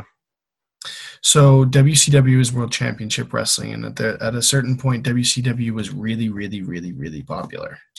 Okay. Yeah. So Yeah. WWE said, "Yeah, you're our competitor, but let's both make each other a lot of money." Because Mhm. one, it stops any competition, and two, it makes both promotions a lot of money. So in the end, it's a little more beneficial to the WWE. Yeah. So that's the big invasion angle was WCW guys and ECW guys are coming in and like destroying WWE shows and beating up on WWE wrestlers. So there's a oh. rumor that because AEW and uh, WWE NXT have shows on the same night, that uh, maybe at some point down the road that we could see AEW guys invade NXT and have that kind of angle. Huh. That'd be interesting. And if you look at the indie promotions, which I, I may, if if you let me, I may go through and tell you why I like these guys and who I think are guys to like keep an eye on. Do it. But um, as of right now, it's you know that's why like there's just so many good promotions. There's so much talent all over the place. Um, I wish they'd all go to A, you know AEW, all the guys I like from all these promotions, but you know, Yeah.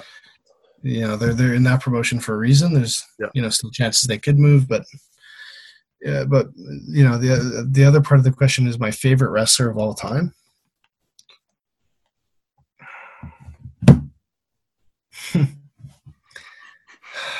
so It's hard. yeah, it's a it's a pretty. See, for me, there was like there was like different waves of who's my favorite wrestler. You know, I had my moments of Jeff Hardy, who was my number one. Oh, yeah right. And you know, like with the Randy Orton John Cena rivalry, yeah. like I used to hate Randy Orton. You know, like I wasn't like the biggest fan of John Cena, but I used to hate Randy Orton. But now it's like nowadays I love Randy Orton. Like Randy Orton's a fucking badass guy. You know what I mean? He's always been really really cool. Like he- he's been such a good wrestler. Like holy shit. He's he's still doing it. Like Yeah. he's yeah, like he was just at WrestleMania against Edge, who made a comeback from his neck injuries and stuff. Oh, that's right. Edge was back. Yeah, so um yeah, no, Randy Orton's been you know, he's played the same character for a very, you know, very long time, like the Viper or whatever. Yeah, the character. assassin. Yeah, the the apex predator of the WWE or whatever. He's been playing that character forever, but it's so good that And it's just so him, and it's just so his Mm-hmm. style. oh yeah, like everything about it, I don't know if anyone else could do. No, and Like, it's like really? that, like he popularized like that RKO. Like you know, that's like oh. that's like such a cool. Yeah, and what's funny is like that's not even his move. Mm-mm. Like that that that the RKO was not he didn't invent the move. He wasn't the first guy to do it. There were guys doing it in WWE before him, hmm but he made it so much different. He made it his. Yeah, because he like the way the it's called it's called a cutter. Okay. That's what that move is called. That the RKO is in, in wrestling is called a cutter. Okay. Um, guys were doing the cutter long before and after, but he added his own little twist on it, where um, he was he wasn't just doing it from a setup like one setup like other guys were like uh, Diamond Dallas Page DDP. He does the cutter, but he always did it standing. Like Randy Orton did it, where he's gonna catch you anywhere with it. Yeah. You there's always that back of the head where all of a sudden, uh, you know, RKO out of nowhere, right? Yeah. Well, and the thing with him, he'd be like half tired, and you think he's down, but then all of a sudden he just gets Steps the up. energy and does it, right? Or when somebody's jumping off the top rope, I've seen of RKO off the top rope. Watch. It's like a six second clip when you get a chance. Watch Randy Orton RKO a wrestler at the time called Evan Bourne. E O like Evan like E O U R N E. yeah. Yeah, Evan Bourne. What happened to him, man? Um, he had some. he had his backflip little thing, right? That was the Like- move. Yeah, What was okay. Like his backflip move. Oh, the airborne Yeah. shooting Yeah. star press. Yeah, Oh, okay. Like, What, he was so cool. I loved him as a as a young guy. He was so cool. he reminded me of the um But he's part of that. catcher, you know? He's part of that flippy shit era that I was talking Exactly. about. He was one of like the. I mean, Rey Mysterio was kind of like the first one in. one of the one of the first biggest cruiserweights. Yeah. Yeah, exactly. Right. I think Evan Bourne was just those offsets of Rey Mysterio in a way that were trying to. They were trying to find somebody to kind of fill Rey Mysterio's void there. I know they got Brent, he was he was Rey Mysterio was still wrestling then. but he for wasn't sure. big though. You know what I mean? No, uh, the problem with Evan Bourne is like when when you're a guy. Th- this is a problem with guys in WWE where they should probably just stick to indie promotions. And Evan Bourne is a really good example of a guy who probably should have never went to the WWE How so? because um, he, he I'm going to call him by his his indie name now because his his indie name is Matt Sydal. Uh, or Matt Sydal, just depending on how you pronounce things. So I say Matt Sydal. Yeah. Um, he has all the talent in the world. Like I say, he's a freak athlete. He's super fast. He's a really talented guy, but he has no character. He's very quiet.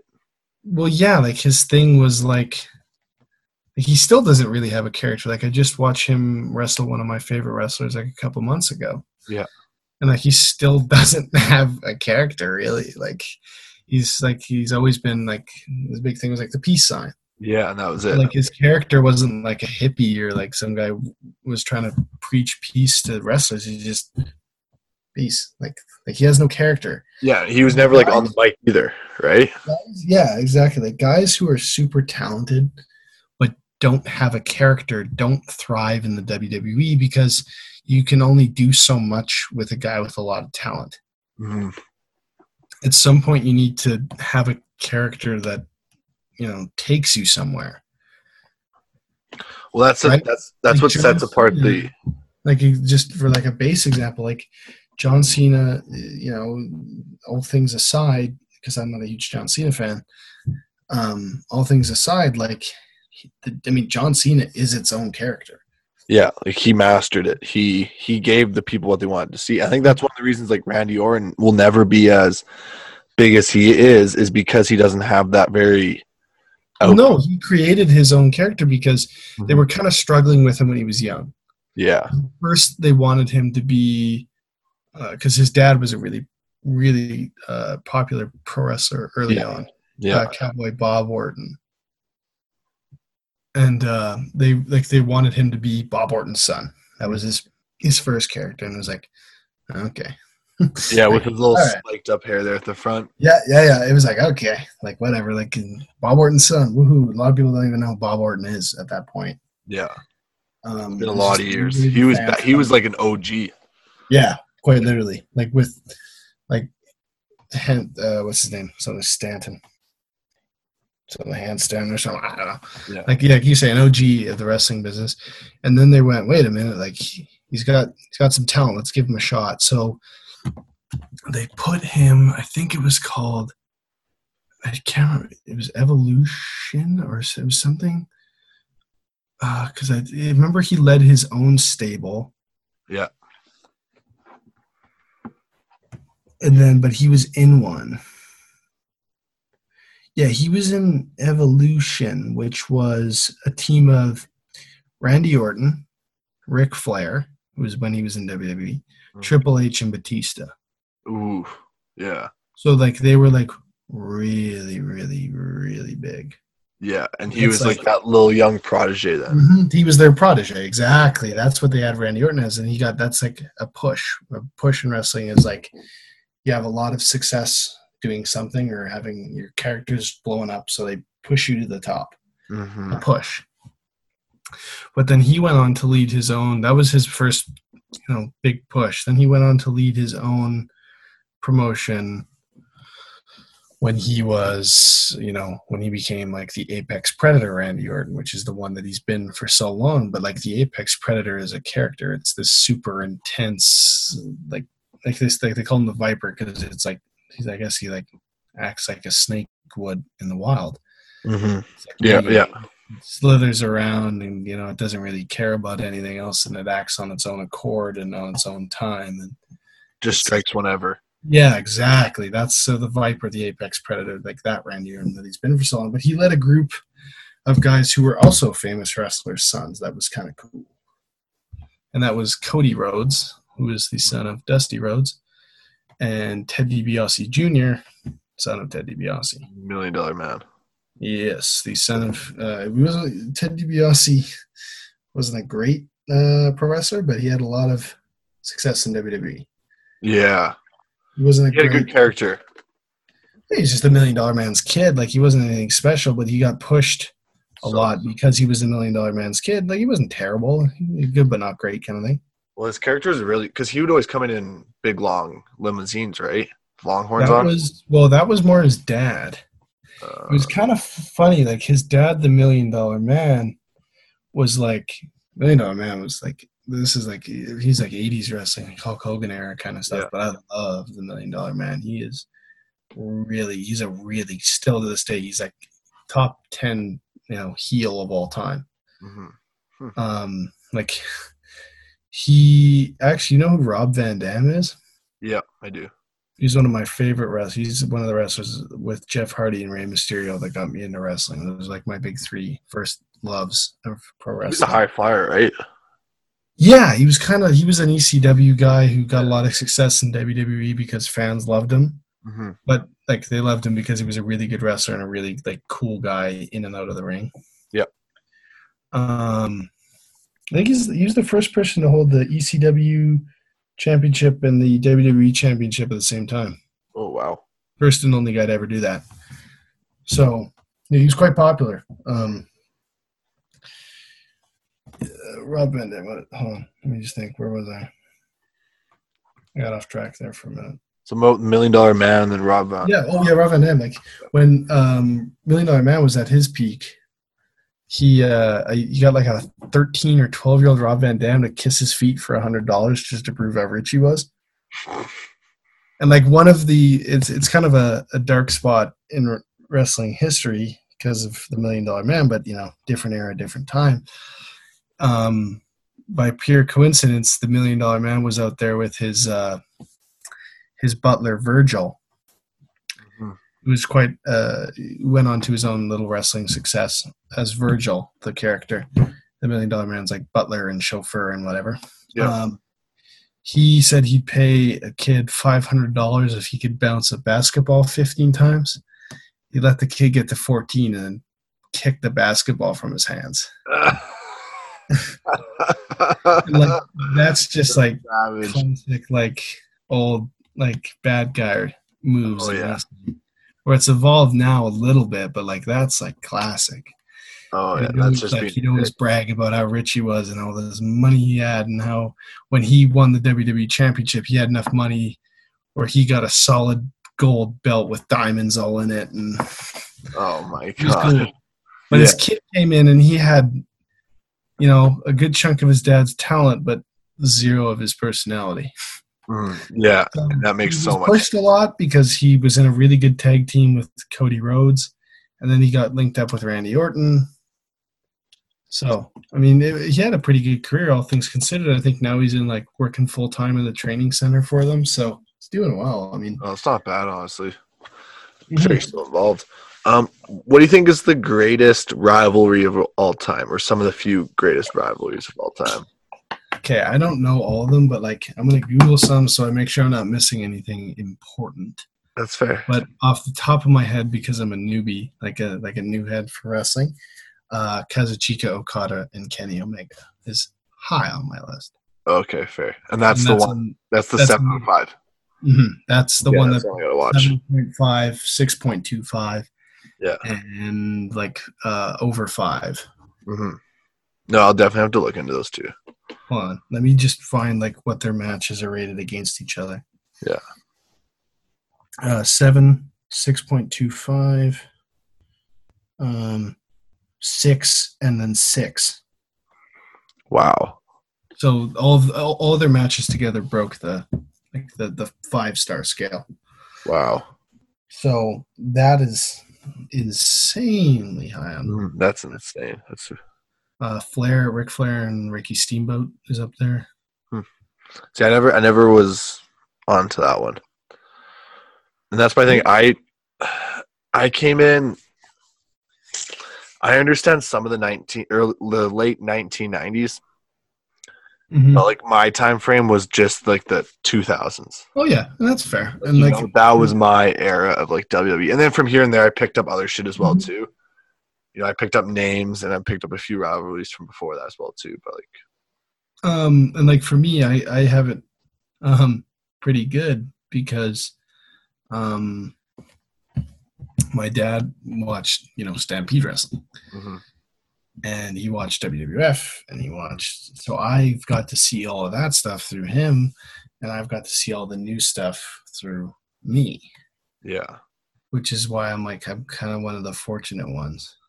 Well, didn't the Hart family used to do Stampede wrestling?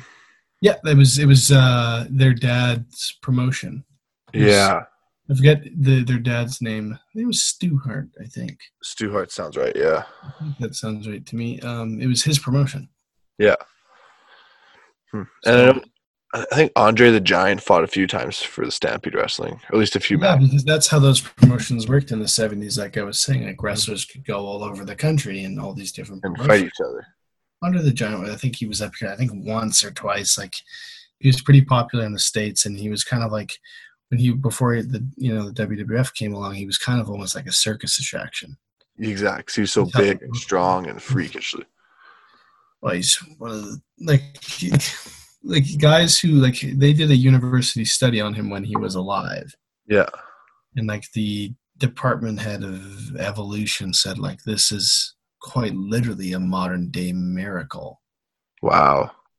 Like this is someone who, you know, we can't say doesn't belong, but like in terms of evolution, like doesn't make sense. Seven foot four, five hundred and twenty pounds. When you just look at him, he just looks like a. He doesn't look like a normal human No. being. You know what I mean? Yeah, and that's in part because he did like this is gonna sound bad now that you just said that. Yeah. but he did have a condition. Fair. What was the condition? The, exact opposite of dwarfism. Oh, It's literally called gigantism. Ah, f- thought it was something bad. No, no, See no. right here, though, like- gigantism. Yeah, and he he had that, but normally people with gigantism don't live very long. Where Andre lived a pretty full life, all things considered, because I saw uh, TSN. TSN's been doing some documentaries, some of them wrestling, like Engraved on the Nation. That was the Canadian ones. Yeah. They did one on Kenny Omega, but recently they did a really good one on Andre the Giant. And Is he Canadian? Uh no, but like they just did a Okay. random documentary Okay, on, fair. And like they basically said like he was a guy who is, you know, in a world that wasn't really fit for a guy of his size. Mm. And like Oh, he was born in France. Yeah, Yes. I know what you mean. Yeah. Like he was in a world that was, you know, a little too small for him. For And sure. kind of sad at some points too, because he was not the happiest person at times. He felt like he didn't belong among like the normal sized people. Like he said, because he had a best friend who they, you know, was his handler and made sure he had everything he wanted and Yeah. you know could go anywhere that he wanted. But because he was so popular, like there was points where Andre the Giant was more popular than Hulk Hogan. hmm And, uh, like his handler said, like there were points in Andre.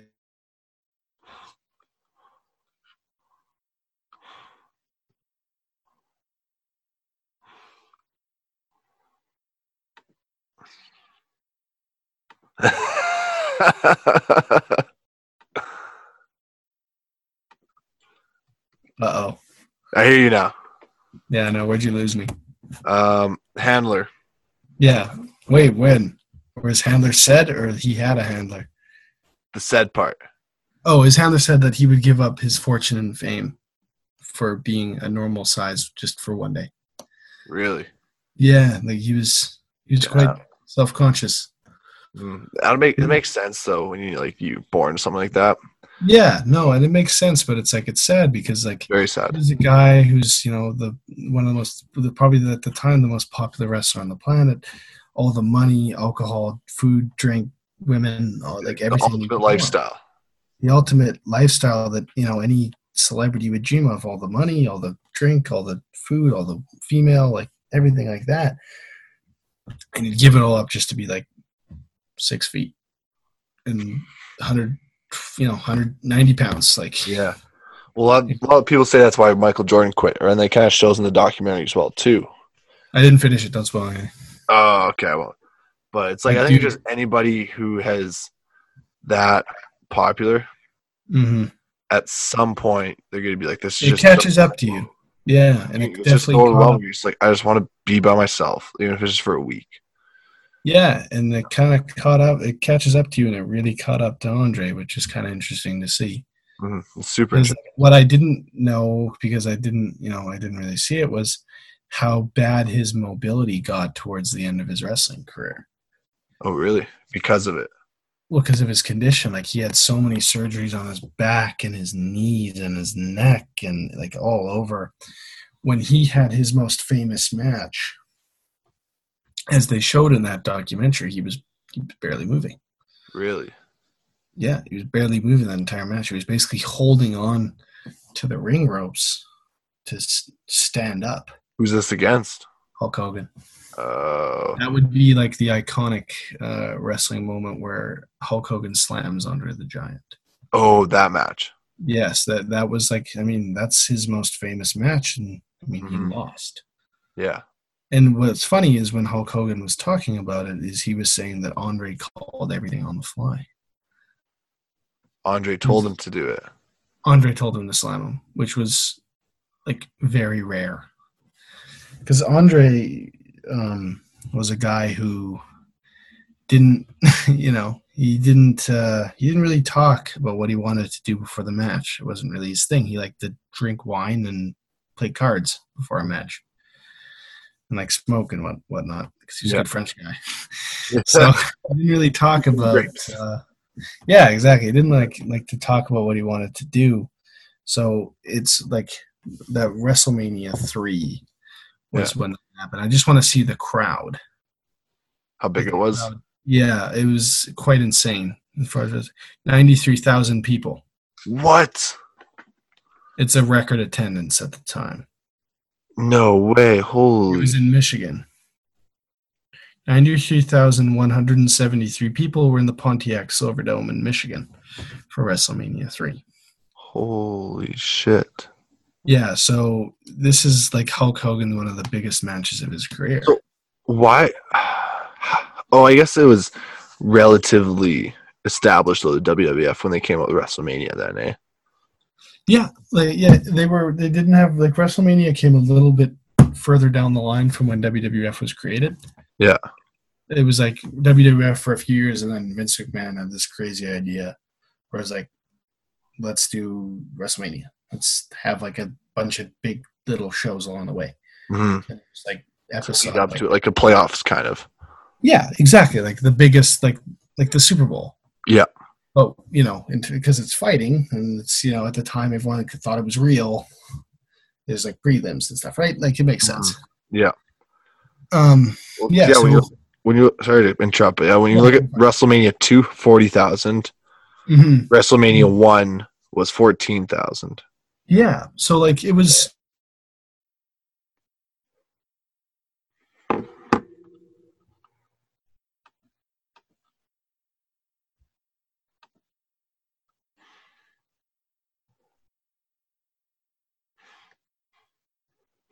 Biggest wrestler on the planet. Mm-hmm. and Andre the Giant not far behind and not oh my god. Mm-hmm. Can you still hear me? Yeah, yeah, yeah, My okay. connection yeah, was- yeah. I was like I keep sometimes I see it on my computer I just stop so I don't have to Oh no, no, you're good. but like Hulk Hogan's like the biggest like I say the biggest person in the industry. Yeah.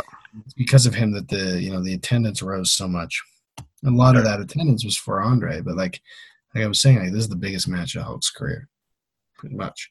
hmm Yeah, like when you look at WrestleMania one, it was the main event was Randy Savage versus um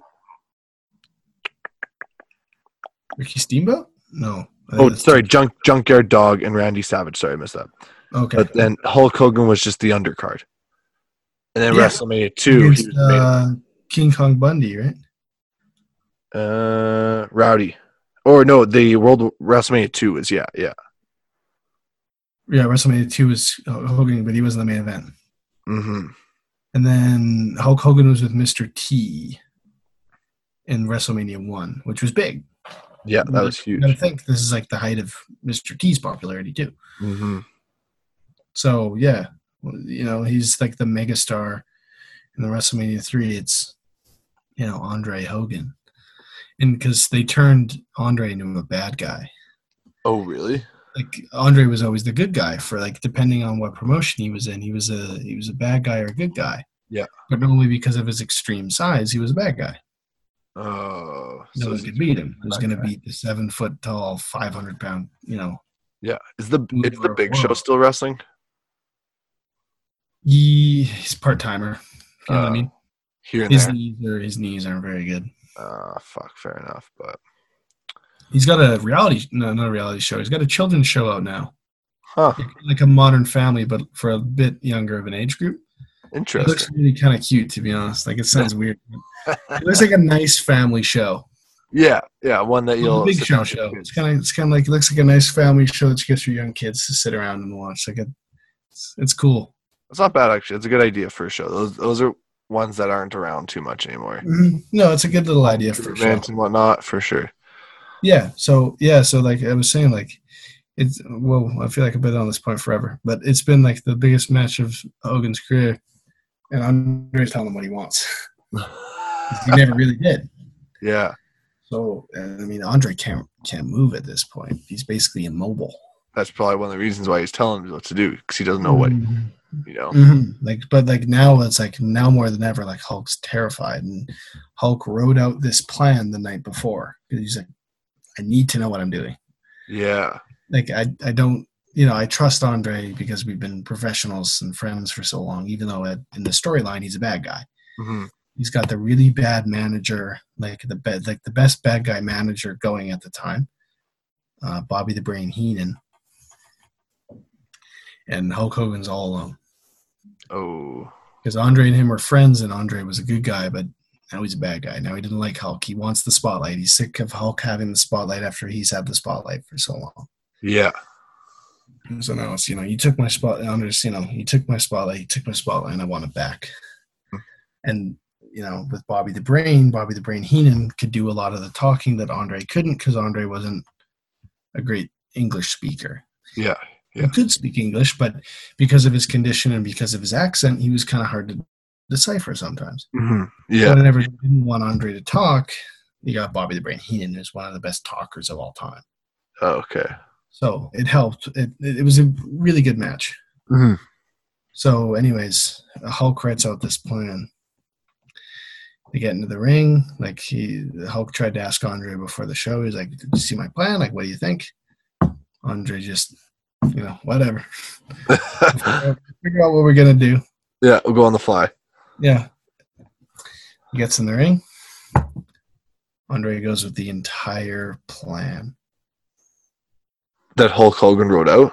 Yeah, but the only thing that he changed, I, I believe, from if I'm remembering this right, the only, only thing that Andre changed was he said slammy. Oh, wow. I'm not going to do an Andre the Giant impression, but he goes like he just like, yells at Hulk, "Slam me!" Really? And is it caught on camera? Um, no, because the camera angle was like turned. Oh, okay. each other, and they were like focusing on Hulk Hogan. Yeah. Okay. Fair enough. Like Hulk Hogan, like uh, the only the one person I trust for that information is the only guy in the ring with him. Yeah. Exactly. He's not gonna make that up. You know, he says like "Slam me," Mm-hmm. Hundred percent. slams him, leg drop, finish, just like that. Nighty night. yeah, the worst, one of the worst finishes of all time. 99. Literally. Um, what do you think is one of the greatest matches of all time? Like for me, I kind of think that that Hell in a Cell with the Undertaker and Mick Foley, Oh, that's way up there. way up there. What I just realized, I forgot to tell you my favorite professional wrestler was Oh, word, uh, Chris Jericho. Chris Jericho. Why? Because Chris Jericho is the um, ultimate example of how to handle a aging wrestling career with grace, and he's not even that old. He's old by today's standards, but um, he once you know WWE released him, that could have been it. Could Yeah. back all his money and all his years and went, I got nothing left. You know, I, I you know I, I got stuff left to give, but why give it? Yeah, I've, I've you know accomplished everything I could possibly could in my career, and he decided to go no. But the one thing I'm going to geek out about Chris Jericho.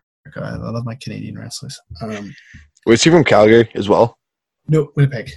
Winnipeg. Okay. Um, one thing about Chris Jericho is he is the king of reinventing himself. And when I said wrestlers need to have a character?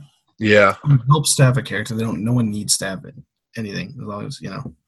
But it helps. It, it brings you further along. It helps you along if you have Yeah. Um, he's the king of reinventing himself. Yeah, because I always felt like he was always in different roles through his career. Yeah, he was a good guy. He was a bad guy. He was this character. He was this character. Uh, Like I mean, the evolution of Chris Jericho is insane. Mm, and it's not just uh, obviously like I love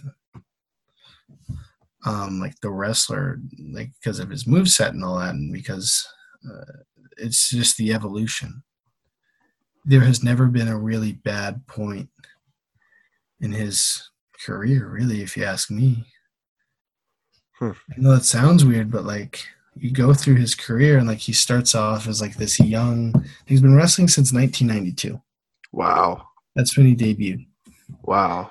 But you start off with like Chris Jericho. You start he's young. He enters um, um, New Japan, and he's the Golden Lion. Mm-hmm.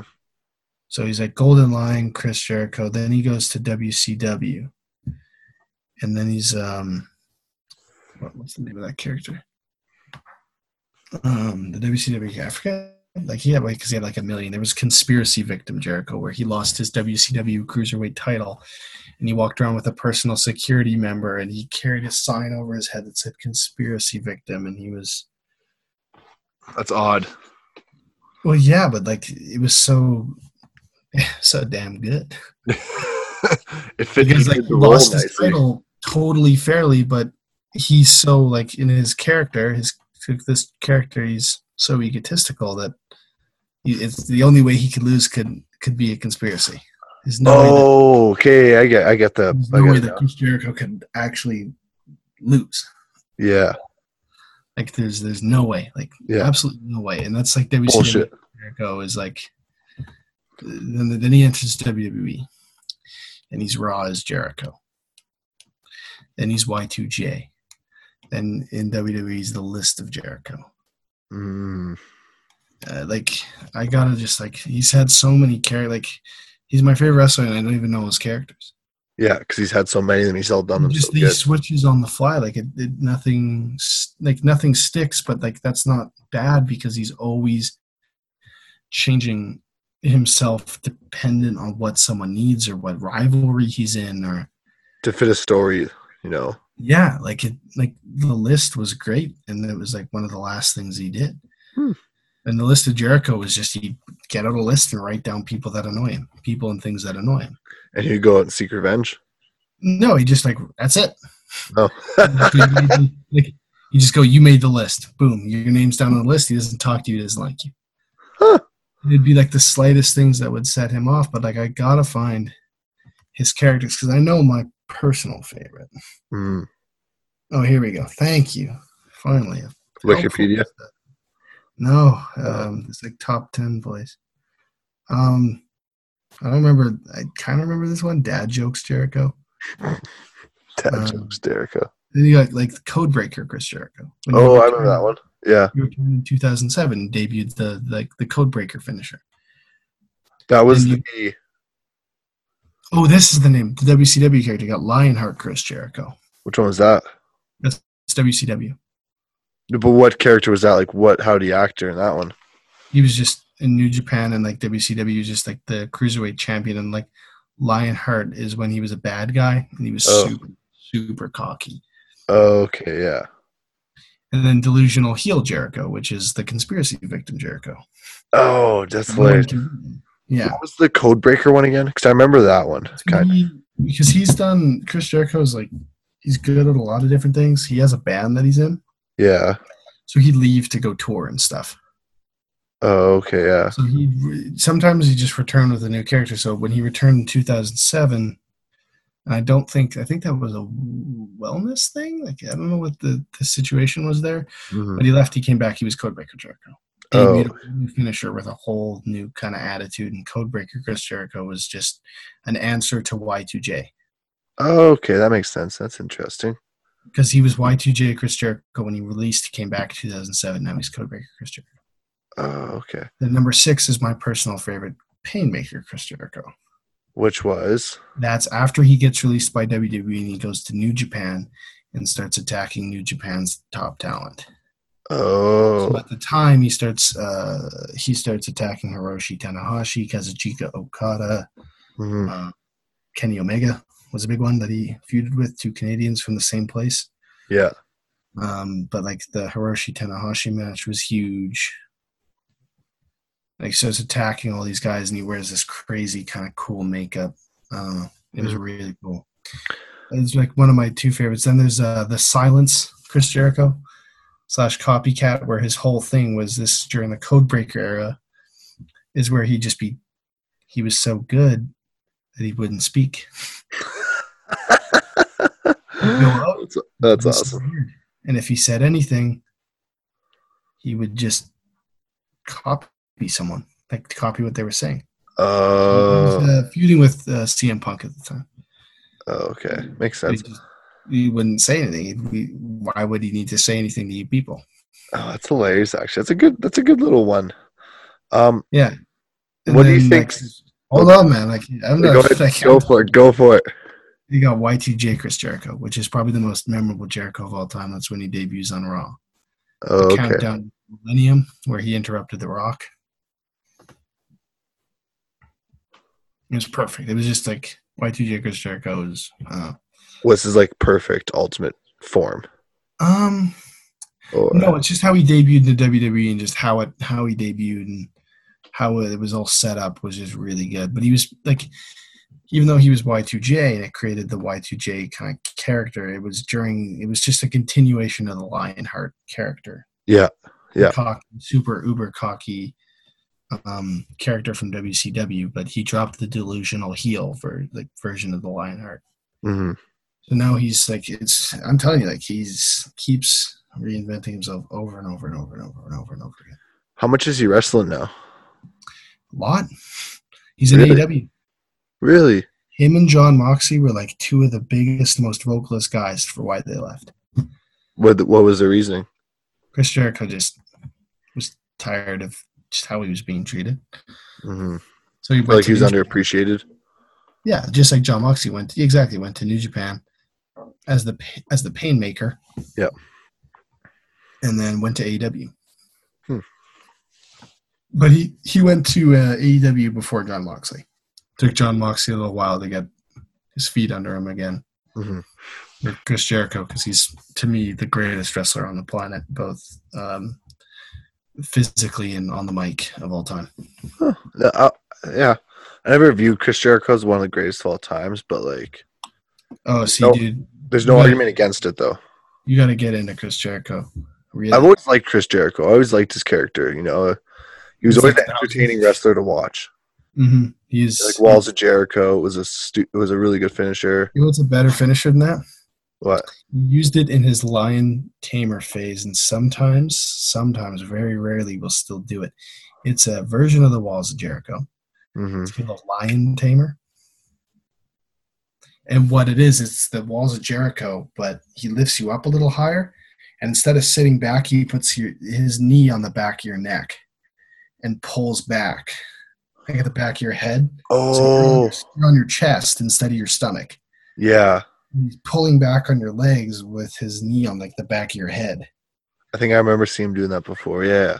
He, did it really early in his WWE career, and like would sometimes sometimes break it out as like, "Hey, remember when I used to do this kind of thing?"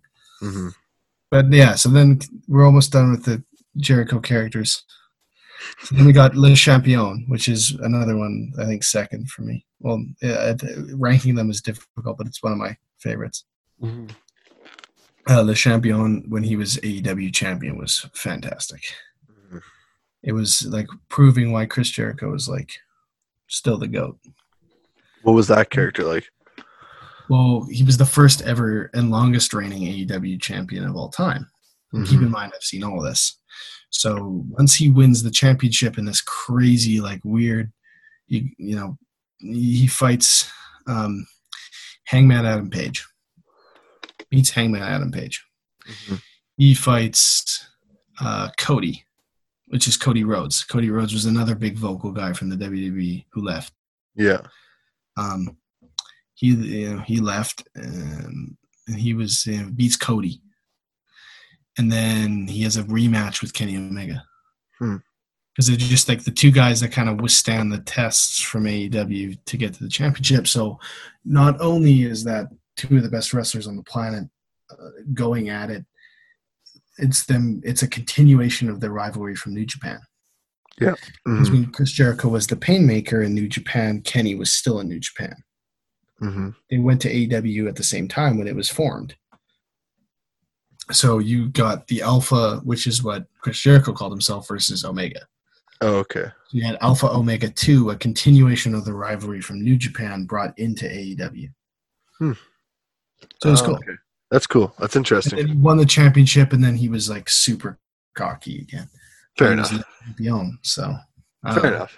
As he should he be. wrestles all the time still and you know what like he's slowed down because when he became le champion and he, when he- when he became the painmaker he had this weird thought in his head that he never had before when he went through like wrestling history he's like these heels are like these bad guys are kind of out of shape Ooh. so he he you know he stayed physically fit but he added a lot of weight Yeah. So he slowed down. No, I don't think because he's out of shape, even though like I wouldn't even say he looks out of shape. Like he still looks good, but he's added so much weight, both good and bad. hmm He's he's still got a lot of muscle to him, but like you know, he's bigger in the stomach now. Like I don't know how to explain it. Like Yeah, he's a little more. He's not as ripped. no, he's not as skinny. Yeah, he's not as jacked. No, he's like he's more jacked now than he ever has been. Oh, But, really? but he's like, hold on, like Let me get a photo. Yeah, I'll send I'll send you a good like before and after. But like the last two is the list of Jericho, Jericho, and then the best in the world, Chris Jericho. hmm Okay. So you see like all these characters. Oh, does he have like really long hair now? Um, yeah, like super long hair. Like like like he, he has his hair like he used to when he was like uh in Young. WCW.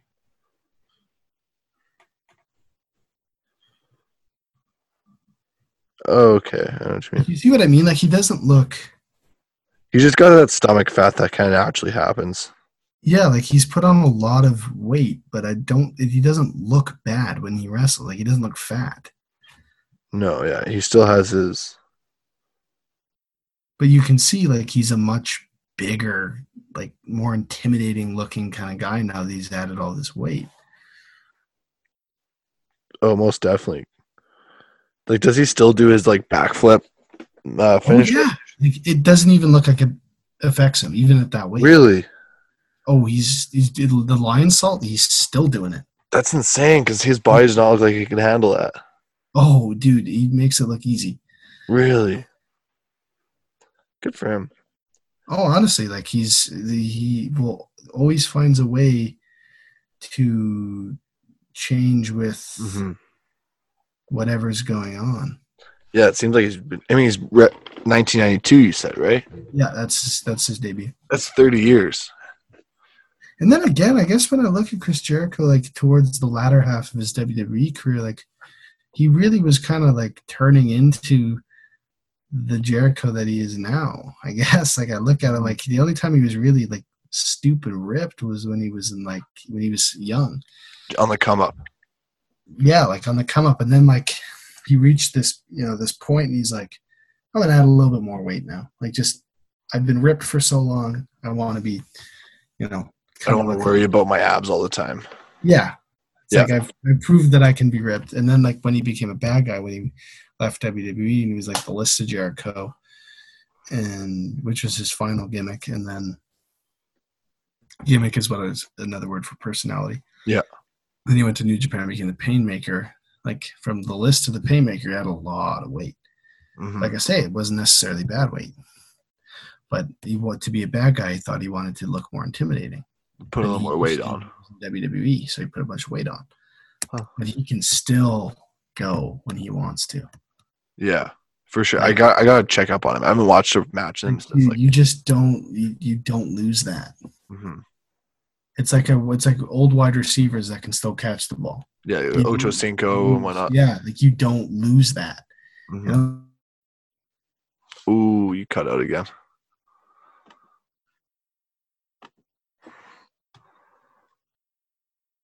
Yo.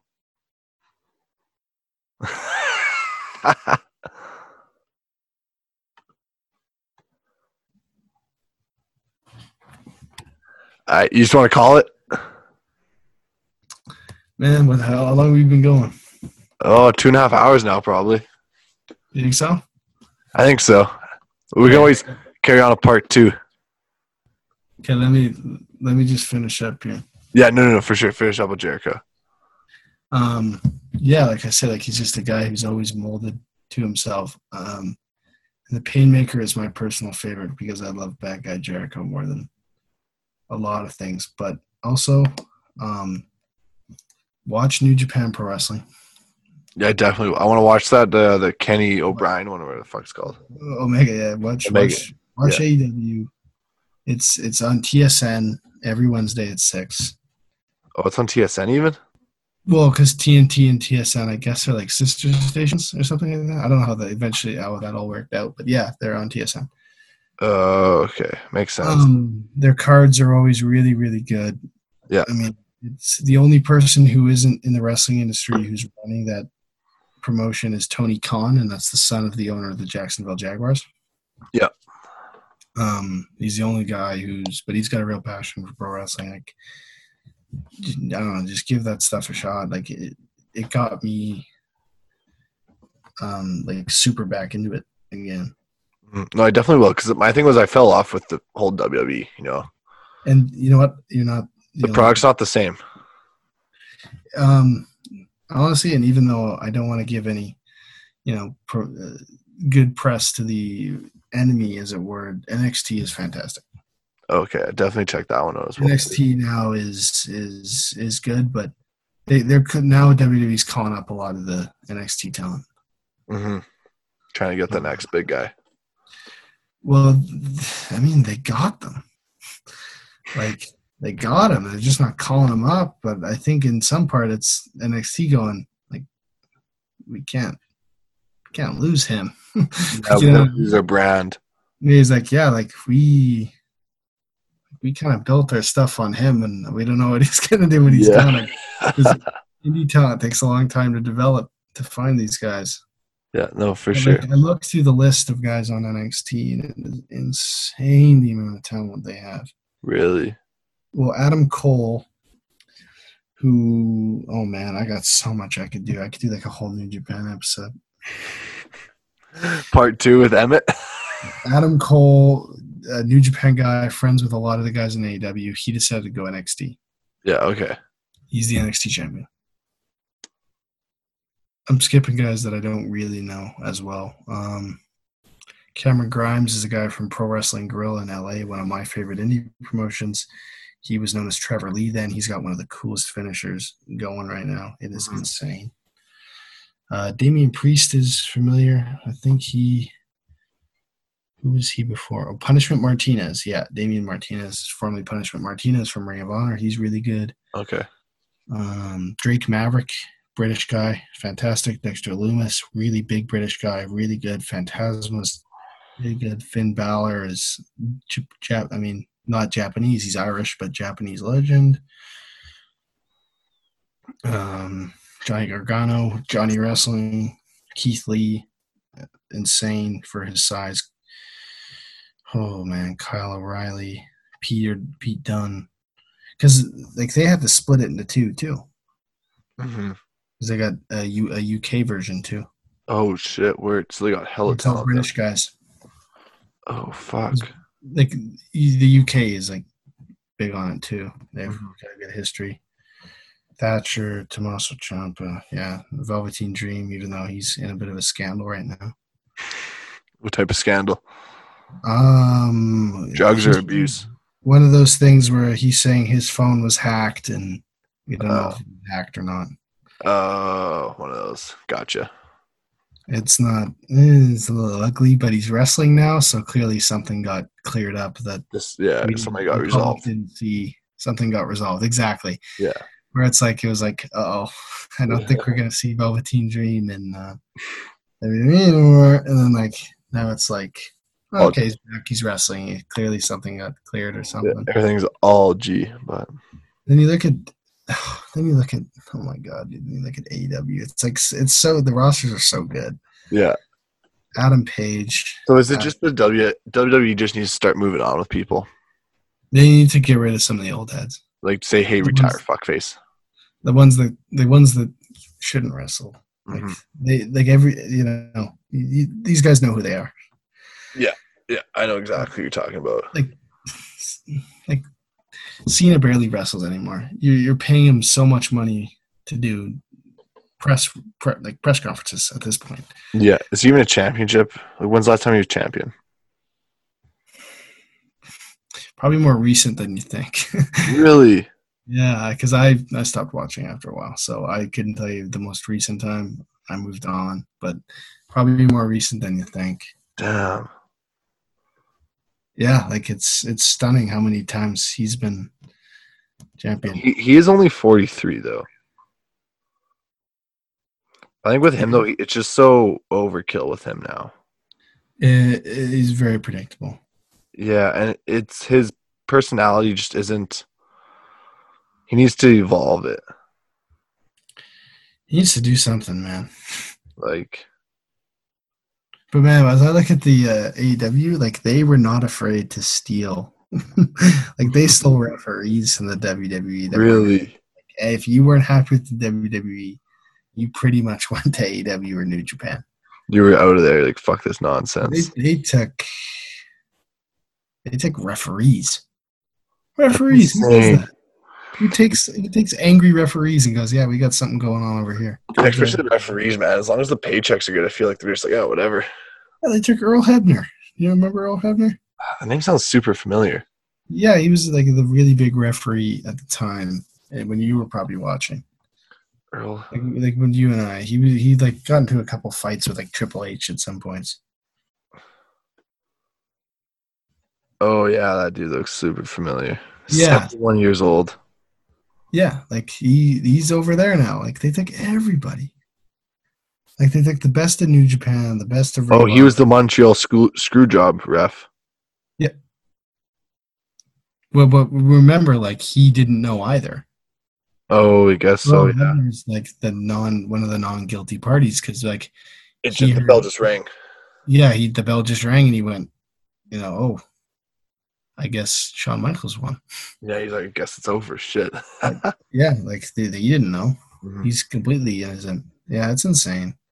We'll do a part two, and I'll I'll do more New Japan stuff.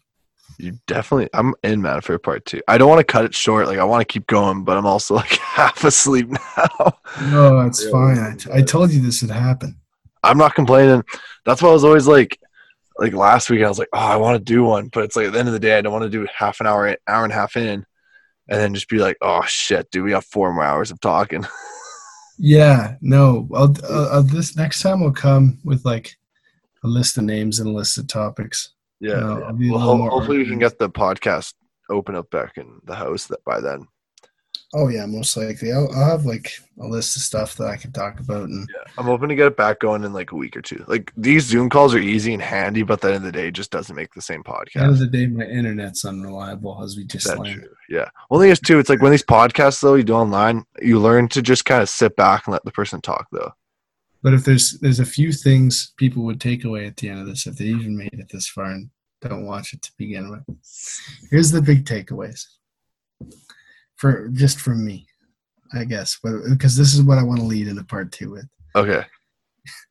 One, Chris Jericho's the greatest wrestler of all time. Okay. Two, WWE needs to fix their product. Yes. Three, I don't watch WWE. Four, um, AEW and New Japan are my favorites. Hmm. PWG used to be my favorite, even though we didn't talk about this, but it's good for next episode. Five used to be my favorite, but all the talent got s- stolen right out from under them. So a lot of these guys that are in PWG are, you know, it's guys that are developing once again. Yeah. Hmm. And those last three points, AW, New Japan, PWG, um, those are probably what I'm going to do because this this we've exhausted like WWE. I've explained as much as I like not as I can. I could still go for hours. Uh, so I could probably extract a lot from you. Yeah, like we're definitely we're nowhere near Mhm. yeah the apex. But I'm like, if we're going into part two, we're gonna go into. We talked about why the WWE sucks, stuff I like, stuff out, you know, all this stuff, and now we're gonna talk about why I. Now we talk about why I don't like it. Now it's like why I enjoy the other stuff. Cool, cool, cool. You We can do I that. You know what I mean? Like Yeah, yeah. I, wa- I want to start learning more about pro wrestling. I'm down. the stuff you know that I I still love WWE, still respect WWE, love NXT, but now it's like why do I prefer you know reasons I prefer New Japan, people from New Japan, people from AEW, people from PWG, and how it all combines into Mhm. one weird Yeah. ball. Yeah, no, I agree. Okay, I want to ask one question, and you're allowed three words to answer it. And Okay, then we're done with this. Greatest tag team duo of all time.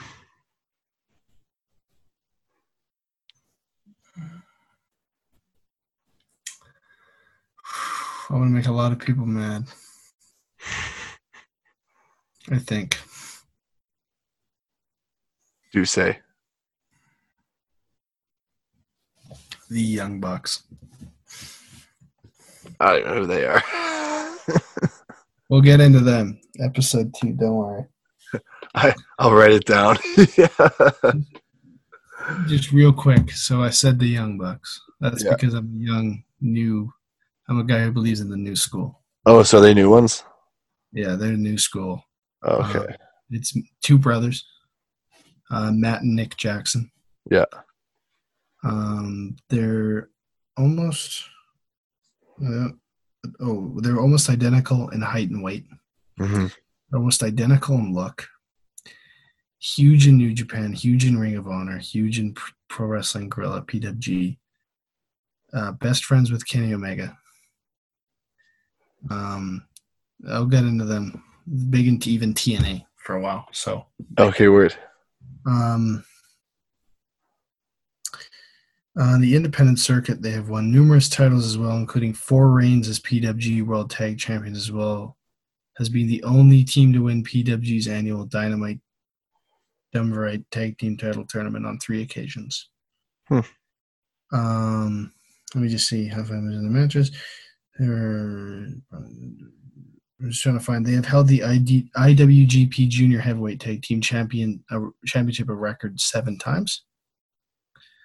Uh, three reigns as Ring of Honor World Tag Team Champions. Three reigns as uh, New Japan Pro Wrestling's never open weight six man tag team championships. Mhm. With a litany of different guys.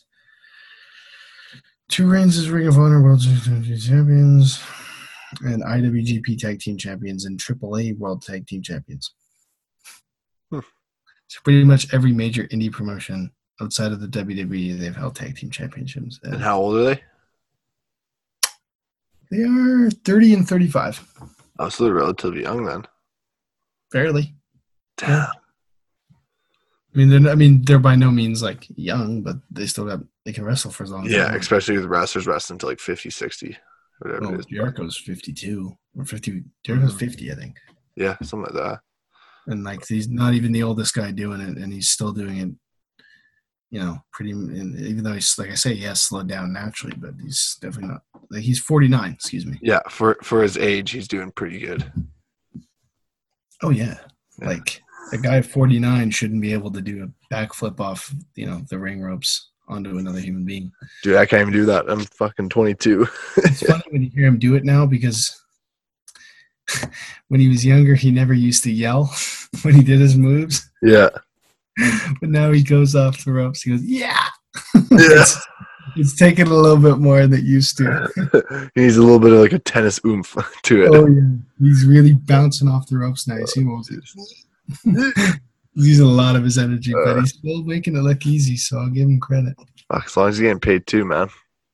Oh, I, I think he's getting paid handsomely. He's Oh, got yeah. like four kids, so he's got a lot. Got a lot of steal. Anyways, man, let's end this shit before we go on for another hour. Yeah, agreed, agreed, agreed. But we got a we got ex- we got a much more interesting part two. I think. I think this was the sorting it out episode on my behalf. yeah, no, we'll get there, man. At the end of the day, it's always nice to sit down and talk with you. You can't let me rant so much, man. I love it. You make my job so easy. I just ask a question every 20 minutes. You can't, man. People are gonna like message me like, dude, like I'm gonna get bullied in the football locker room for this. Good. I hope so. Set me up for this. yeah, exactly. This, This is my weird. going away present for you. Oh, yeah, thanks. I forgot Caution. to mention because I wanted to say it uh, at the beginning, and I totally lost track because you said let's talk wrestling, and you got me excited.